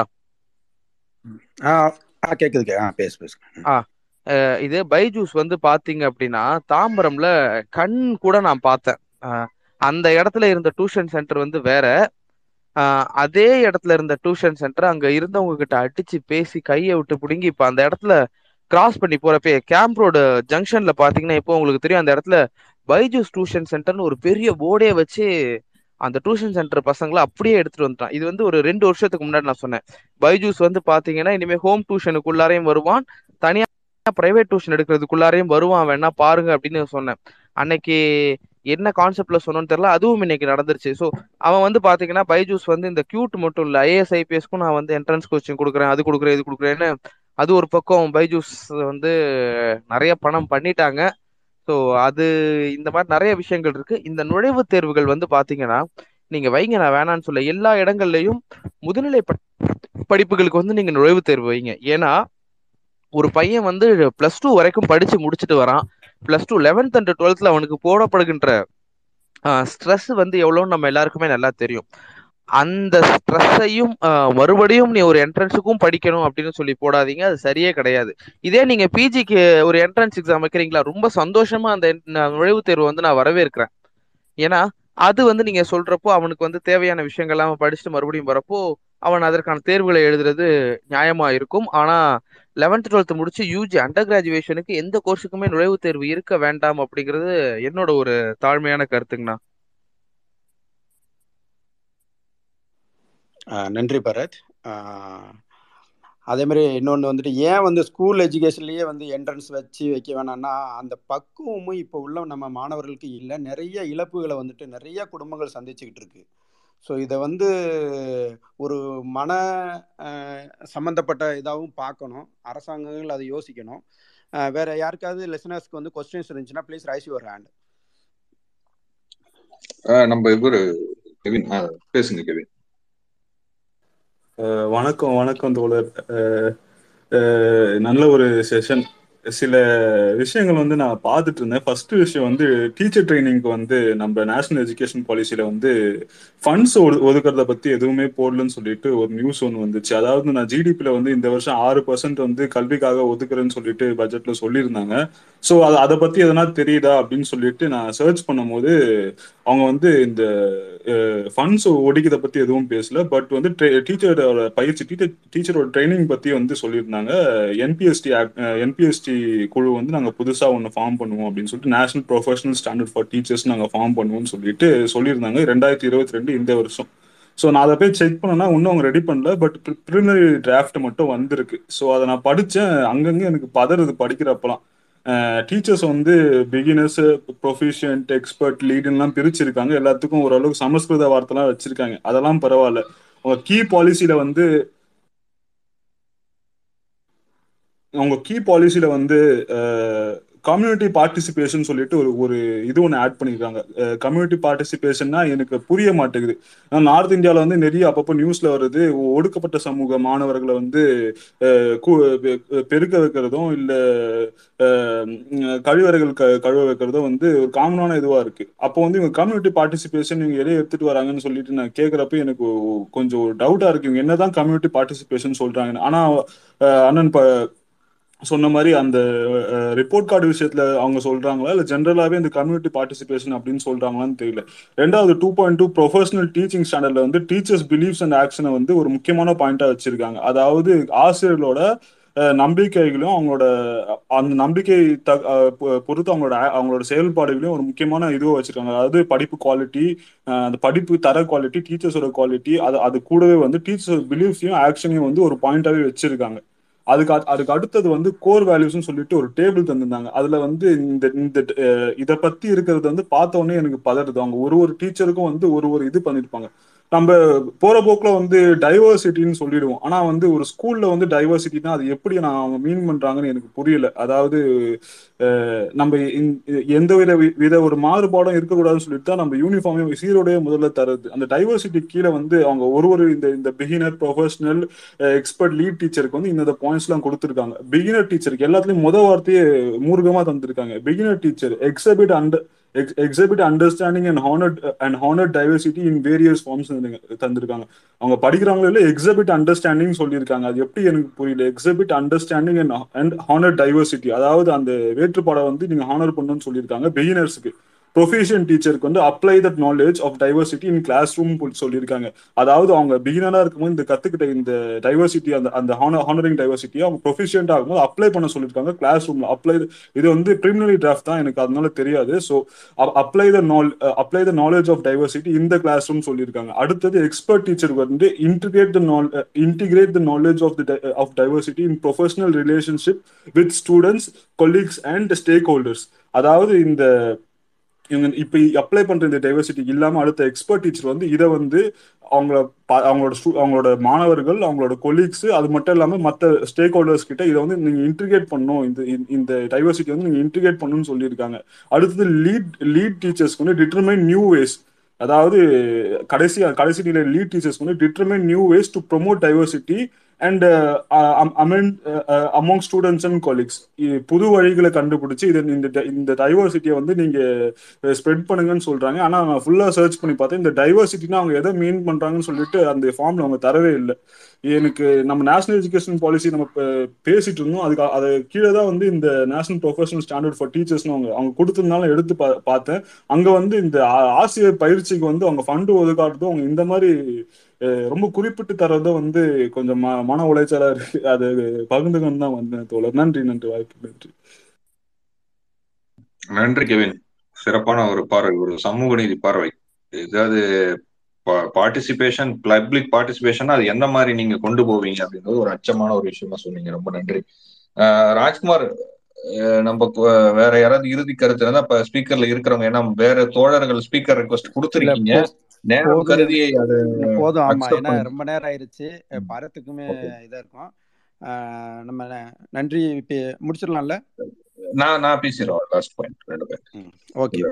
இப்ப இந்த புதிய தேசிய கல்விக் கொள்கையில வந்து இப்ப நாங்க நேரடி பாதிப்பாக அந்த ஒரு ப- விஷயத்தை நம்ம வந்து நிறைய இந்த சமூக நீதி பார்வையில மாணவர்கள் எப்படி பாதிக்கப்படுவாங்க அப்படின்லாம் நிறைய பார்வை வைத்துக்கிட்டே இருந்தாங்க. இப்ப நேரடி ஒரு பாதிப்பு அடைந்த ஒரு ஒருவரின் குரலாக அந்த நான் வந்து பதிவு பண்ண விரும்புறேன். இப்ப வந்து இந்த தேசிய கல்விக் கொள்கையில என்ன பண்ணிட்டாங்கன்னா இன்ஜினியரிங் காலேஜ்ல வர ஃபர்ஸ்ட் இயர்ல உள்ள இந்த வேதியியல் பாடத்தை வந்து ஆப்ஷனல் ஆக்கி விட்டாங்க. முன்னாடி கம்பல்சரியா இருந்தது. ஃபர்ஸ்ட் இயர் இன்ஜினியரிங்ல வந்து கெமிஸ்ட்ரி இன்ஜினியரிங் கெமிஸ்ட்ரி வந்து ஒரு பேப்பர் படிக்கணும் அப்படின்றது கம்பல்சரியா இருந்தது. ஆப்ஷனல் ஆக்கினதுனால பல கல்லூரிகள்ல வந்து அதை சிலபஸ்ல இருந்து தூக்கிட்டாங்க. இப்ப அதனால என்ன ஆயிடுச்சு அப்படின்னா இப்ப அந்த வேதியியல் துறையில முனைவர் பட்டம் வாங்கியவர்கள் அவர்களுடைய வேலை வாய்ப்பு முற்றிலும் அழிக்கப்பட்டு விட்டது. இது வந்து இன்னைக்கு தமிழ்நாட்டுல வந்து கிட்டத்தட்ட ஒரு நானூறு கல்லூரிகள் ஆஹ் அண்ணா இணைக்கப்பட்ட கல்லூ பல்கலைக்கழகங்கள் கல்லூரிகள் இருக்கு. அதை தவிர பாத்தீங்கன்னா இந்த இதுல டீம்டு யூனிவர்சிட்டிஸ் எஸ்ஆர்எம் விஐடி இந்த மாதிரி அவங்க டீம்டு யூனிவர்சிட்டிஸ் இருக்காங்க. இப்ப இதுல ஒரு கல்லூரிக்கு குறைந்தபட்சம் வந்து ஒரு ரெண்டு ஆசிரியர் அப்படின்னு நம்ம வச்சுக்கிட்டா கூட வேதியியல் துறை பேராசிரியர்கள் வச்சுக்கிட்டா கூட எட்நூறு பேரு இதுல வந்து இப்ப தமிழ்நாட்டுல இந்த பிரச்சனை வரல. மற்ற மாநிலங்கள்ல இது வந்துருச்சு. அப்ப தோராயமா நான் சொல்றது வந்து கிட்டத்தட்ட ஒரு ஆயிரம் பேர் இந்த வேதியியல் துறையில முனைவர் பட்டம் வாங்கியவர்கள் வேலை வாய்ப்பை இழந்துள்ளனர். இது வந்து அப்- இதை இம்ப்ளிமெண்ட் பண்ணா தமிழ்நாட்டுல இம்ப்ளிமெண்ட் பண்ணாங்கன்னா இழப்பாங்க. மற்ற மாநிலங்கள்ல அந்த இழப்புகள் வேலை இழப்புகள் வந்து வந்துருச்சு. அதை வந்து நாங்க இதை பதிவு பண்ண வேண்டிய ஒரு முக்கியமான ஒரு விஷயம். இதுல மேற்கொண்டு பாத்தீங்க அப்படின்னா ஏற்கனவே வந்து இங்க வேலை வாய்ப்புகள் வந்து குறுகிய இவங்க புதிய வேலை வாய்ப்புகளை உருவாக்கல. ஒன்றிய அரசாங்கம் வந்து இப்ப இந்த ஆராய்ச்சி துறையில வந்து ஏற்கனவே தோழர்கள் சொன்ன மாதிரி அதுக்கான ஒரு நிதிகளை ஒதுக்கீடு செய்வதில் மிகப்பெரிய முறைகேடுகள் அந்த பிரச்சனை எல்லாம் தனியா போயிட்டு இருக்குது. அப்படி இருக்கும்போது இவ்வாறு வந்து படித்தவர்களுக்கான வேலை வாய்ப்பையும் சுருக்குவது என்பதும் ஒரு ஒரு கவலைக்கடம் ஒரு கவலையான ஒரு விஷயமா நான் பதிவு பண்ண விரும்புறேன். இந்த மற்ற சமூக பார்வையில உள்ளதெல்லாம் மற்ற தோழர்கள் பதிவு பண்ணிட்டாங்க. இதான் என்னுடைய இறுதி கருத்து. தோழர் பரத்துக்கு வந்து மிக்க நன்றி. இங்க ப மேலும் கருத்துக்களை பதிவு பண்ண தோழர்கள் அனைவருக்கும் மிக்க நன்றி. ராஜ்குமார் நீங்க ஏதாவது இறுதி கருத்து இருந்தா சொல்லிடுங்க. நம்ம அதோட வைண்ட் அப் பண்ணிக்கலாம். முடிச்சிடலாம். அவ்வளவுதான் தீனா. பரத் மிக்க மிக்க நன்றி. இதே மாதிரி நம்ம தொடர்ந்து பேசுவோம். வாங்க சீக்கிரம். நீங்க ஸ்பேஸ் விட்டுலாம் போகாதீங்க. டக்குன்னு வாங்க. நம்ம அந்த ஜென்ரல் டாபிக் பேசுவோம். நம்ம இன்னும் நிறைய உங்களுடைய தோழர்கள் உங்களுடைய ஃபேன்ஸ் நிறைய பேர் வந்துட்டு கேட்டுட்டே இருந்தாங்க. இன்னைக்கு நான் அந்த புண்ணியத்தை நான் ஏ நான் வந்து எடுத்துக்கிட்டேன்னு நினைக்கிறேன். பரத்தை வந்து ஸ்பேஸ் கூட்டு வந்து. பல கலந்து கொண்ட அத்தனை தோழர் தோழிகளுக்கும் நண்பர்களுக்கும் எல்லாருக்குமே நன்றி. இன்னொரு ஸ்பேஸில் வந்துட்டு நம்ம பேசுவோம். பரத்தை வந்து நம்ம வந்து ராட்ஸ் ஓனர் விட்டுறாதீங்க. நம்ம பரத்தை அங்கே கூப்பிட்டுவாங்க. நம்ம அங்கே வச்சு நம்ம இன்னும் கொண்டாடலாம். நன்றி நன்றி நன்றி. ராஜ்குமார் நீங்க எதாவது பேசுறீங்களா? ராஜ்குமார் ராஜ்குமார் மாதவன் பிரதர் ஐயா ஐயா ரொம்ப நன்றி. முதற்கண் வந்து படிக்கும் பரத்துக்கு வந்து பர தோழர் பரத்துக்கு வந்து மனமார்ந்த நன்றிகள். நீங்கள் வந்து பேசுகிறன்னு இன்னைக்கு நூறை தாண்டிய லிசனர்ஸ் வந்தாங்க. அந்த வகையில் வந்து க கல்வி மீது நம் நம் மக்கள் மீதான அந்த தாகமும் அந்த ஆர்வமும் வந்து இன்னொரு தடவை நம்ம பார்வைக்கெல்லாம் வந்தது. ரொம்ப நன்றி. தொடர்ச்சியாக வந்து பேசணும். அறிவார்ந்த மக்கள் பக்கத்தில் இருக்கிறதே ஒரு பெரிய சிறப்பு தான். அந்த விதத்தில் பரத் நீங்கள் தொடர்ந்து வந்து பேசணும். பரஞ்சோதி அண்ணனுக்கும் மனமார்ந்த நன்றிகள். நீங்கள் வந்து சிறப்பித்தது ரொம்ப வலு சேர்த்தது ஆக்சுவலாக அப்புறம் டாக்டர் முனைவர் தீனா முனைவர் ராஜ்குமார் அது இவங்களுக்கெல்லாம் வாழ்த்து சொல்லி செப்பரேட் பண்ண வேண்டாம். இருந்தாலும் இதுக்காக சொல்கிறேன் நன்றி. சூப்பர் தொடர்ந்து இந்த மாதிரி பண்ணுவோம். அடுத்த அறிவிப்பு சொல்லிடுங்க. வர்ற புதன்கிழமையா வியாழக்கிழமையா தென்சீன கடல் அதை பற்றி சொல்லிடுங்க. முனைவர். கண்டிப்பா நம்ம வந்து இதுல இந்தியா மட்டும் இல்லாம சர்வதேச பிரச்சனைகளையும் நம்ம வந்து இங்க பேசிட்டு இருக்கோம். நம்முடைய டாக்டர் கெவின் ஆலன் சர்வதேச நிகழ்வுகளை வந்து பதிவு பண்ணிட்டு இருக்கிறாங்க ஃபர்ஸ்ட் ஒரு அந்த தலை அந்த ஒரு தலைப்புல வந்து ரஷ்யா உக்ரைன் போரை பற்றி கடந்த புதன்கிழமை என்று நாம் கலந்துரையாடினோம். அப்ப வருகின்ற புதன்கிழமை ஆலன் மற்றும் கெவின் இருவரும் வந்து மற்றும் ஹிம்ரோஸ் இவர்கள் மூவரும் வந்து இந்த தென்சீன கடல் பிரச்சனை பற்றி அவர்களுடைய அது சம்பந்தமான தகவல் தகவல்களை நம்முடன் பகிர்ந்து கொள்வார்கள். அதுலயும் வந்து எல்லா தோழர்களும் வந்து கலந்துகிட்டு சிறப்பு எடுத்து கொடுங்க. ரொம்ப நன்றி. தீனா தீனா ஓகே ஒரு நிமிஷம். பரத் நீங்க உங்க ஃபேன்ஸுக்கு கொஞ்சம் நன்றி சொல்லிருங்க. நீங்க பேசிருங்க. பேசி முடிச்சிருங்க. அவ்வளவுதான். இல்ல அண்ணா வணக்கம். ராஜ்குமார் அண்ணா நீங்க மறுபடியும் மறுபடியும் ஏதோ ஒரு விஷயத்துல வந்து என்னை வந்து கோத்து விடவே பார்த்துட்டு இருக்கிறீங்க ரொம்ப நன்றி ராஜ்குமார் அண்ணா. ஆக்சுவலா ராஜ்குமார் அண்ணா வந்து ஒரு போன வாரம் வந்து போன் அடிச்சார். போன் அடிச்சுட்டு இந்த மாதிரி என்இபி பத்தி பேசணும் பேசலாமா அப்படின்னு சொல்லி கேட்டாரு. நான் பேசலானே அப்படின்னும். முதல்ல என்ன சொன்னார் அப்படின்னா ஞாயிற்றுக்கிழமை நைட்டு ஒரு ஒன்பது மணிக்கு மேலே பேசலாம் அப்படின்னு ஐயோ அண்ணன் ஒன்பது மணிக்கு நான் அடுத்த நாள் வேலைக்கெல்லாம் போகணும் கொஞ்சம் கஷ்டம்ண்ணே அப்படின்னு சொல்லிட்டு தான் இந்த டைம் எடுத்தோம். எங்களுக்கு வந்து ஒரு ஒன் ஹவர் பேசிட்டு ஒன் ஹவர் கொஷினரிஸ் போகலாம் அப்படின்ற மாதிரியான ஒரு கான்செப்ட்ல தான் பேச ஆரம்பித்தோம் ஒன் ஹவர்ல அதையும் இதையும் மேக்ஸிமம் மைண்டப் பண்ணிட்டோம். இன்னும் நிறைய கேள்விகள் நிறைய விஷயங்கள் பேச வேண்டியது இருக்கு. இது எல்லாத்தையுமே தொடர்ந்து பேசிக்கிட்டே இருப்போம். கல்வி சம்பந்தமான நம்மளுடைய நியாயமான ஒரு பார்வையை வந்து எப்பவுமே கொடுத்துக்கிட்டு இருக்கணும். அது தவிர்த்துட்டு நீங்க மற்ற பார்வையில எப்படி வேணா யாரை வேணா அணுகலாம். ஆனா கல்வி அப்படின்னு வந்துட்டா அவங்கள வந்து ஒரு கட்சி சார்ந்த ஐடியாலஜி அடிப்படையிலையோ இல்ல அவங்களுடைய பிறப்பின் அடிப்படையிலோ இல்ல அவங்களுடைய சாதியின் அடிப்படையிலோ அவங்களோட ஊரின் அடிப்படையிலோ அவங்களோட வசதியின் அடிப்படையிலோ நம்ம பிரிச்சு பார்க்காம இதை வந்து கல்வி அப்படின்ற ஒரே ஒரு பாயிண்ட் ஆஃப் வியூல மட்டும் பார்ப்போம். ஏன்னா நாளைக்கு இந்த நியூ எஜுகேஷன் பாலிசி இம்ப்ளிமெண்ட் ஆனா திமுக காரன் பிள்ளையும் கஷ்டப்படாத திமுக காரன் பிள்ளையும் கஷ்டப்படதான் போகுது பாஜக காரன் பிள்ளை பாமக காரன் யாரா இருந்தாலும் கஷ்டப்படதான் போறாங்க. அது ஒரு பிசியா இருக்கட்டும் எம்பிசியா இருக்கட்டும் எஸ்சியா இருக்கட்டும் எஸ்டியா இருக்கட்டும் யாரா இருந்தாலும் கஷ்டப்படதான் போறாங்க. அப்போ அவங்களுக்கு என்ன வகையில நம்மளால மறுபடியும் மறுபடியும் உதவிகளை கொடுத்துக்கிட்டே இருக்க முடியுமோ அதே மாதிரியான உதவிகளை தொடர்ந்து கொடுத்துக்கிட்டே இருக்கணும் அப்படின்றதுதான் என்னுடைய ஒரே ஒரு ஆசை. ஆஹ் ராஜ்குமாரனா மறுபடியும் நான் சொல்றேன் மத்த ஸ்பேஸ்ல போயிட்டு பேசி பிரச்சனையெல்லாம் வாங்குறதுக்கு பதிலாக நம்ம இந்த மாதிரி நமக்கு தெரிஞ்ச ஒரு இடத்துல நமக்கு தெரிஞ்ச ஒரு வட்டத்தோட பேசிட்டு போயிடலாம் அப்படிங்கறதுக்காக தான் நீங்க உங்களோட வந்து இணைஞ்சிருந்து பேசினேன். தொடர்ந்து இந்த மாதிரி பேசுறதுக்கு வாய்ப்பு கொடுங்க. ரொம்ப நன்றி பரஞ்சோதி அண்ணா ராஜ்குமார் அண்ணா தினகர் அண்ணா எல்லாருக்குமே வந்து ரொம்ப ரொம்ப நன்றி. இவ்வளவு நேரம் தொடர்ந்து இந்த ஒரு விஷயத்த வந்து எங்களுக்காக கேட்டு ஒரு ரெண்டு மணி நேரத்தை ஸ்பெண்ட் பண்ண மக்களுக்கும் ரொம்பவே நன்றி. இன்னும் ஒரு ஸ்பேஸ்ல கண்டிப்பா இதே மாதிரி ஏதாவது ஒரு விஷயம் பேசுவோம் கண்டிப்பா. ஒரு ஒரு- ஒரு கருத்து. அது வந்து என்ன இது கல்வித்துறை தொட்டுட்டதுனால இது ரிலேட்டடான ஒரு இது. எனக்கு தோழர் பரத் பேசுனதுக்கு அப்புறம் நம்ம அது முடிச்சலாம்னு வந்தபோது ஒரு பாயிண்ட் நான் அதை சொல்லணும்னு நினைச்சேன். இது என்னன்னா இப்ப ஏற்கனவே வந்து இந்த வட மாநிலங்கள்ல வந்து டெக்னிக்கல் எஜுகேஷன் பேக்வேர்டா இருக்கிற இடத்துல என்ன பண்ணிட்டாங்கன்னா இந்த சென்ட்ரல் யூனியன் கவர்மெண்டோட ஃபண்டிங்ல வந்து அசிஸ்டன்ட் ப்ரொஃபசர்ஸ் வந்து அப்பாயிண்ட் பண்ணியிருக்கிறாங்க. தொகுப்பூதியமா மாதம் எழுபது ரூபாய்க்கு தொகு தொகுப்பூதியத்துல ஐந்தாண்டு கான்ட்ராக்ட் போட்டு.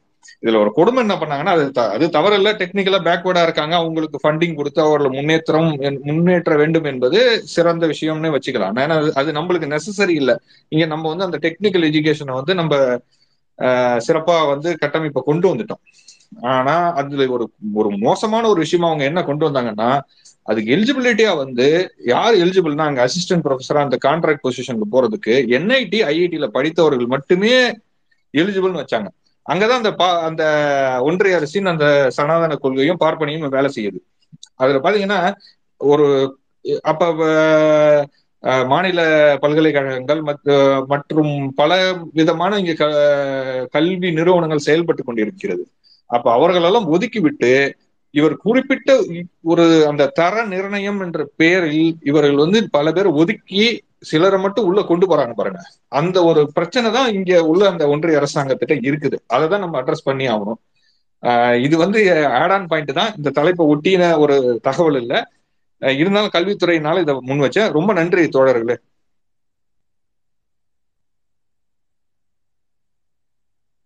முடிச்சுக்கலாம். நன்றி நன்றி. முடிச்சுக்கலாம். என் பண்ணிடுங்க ராஜ்குமார் நீங்க என்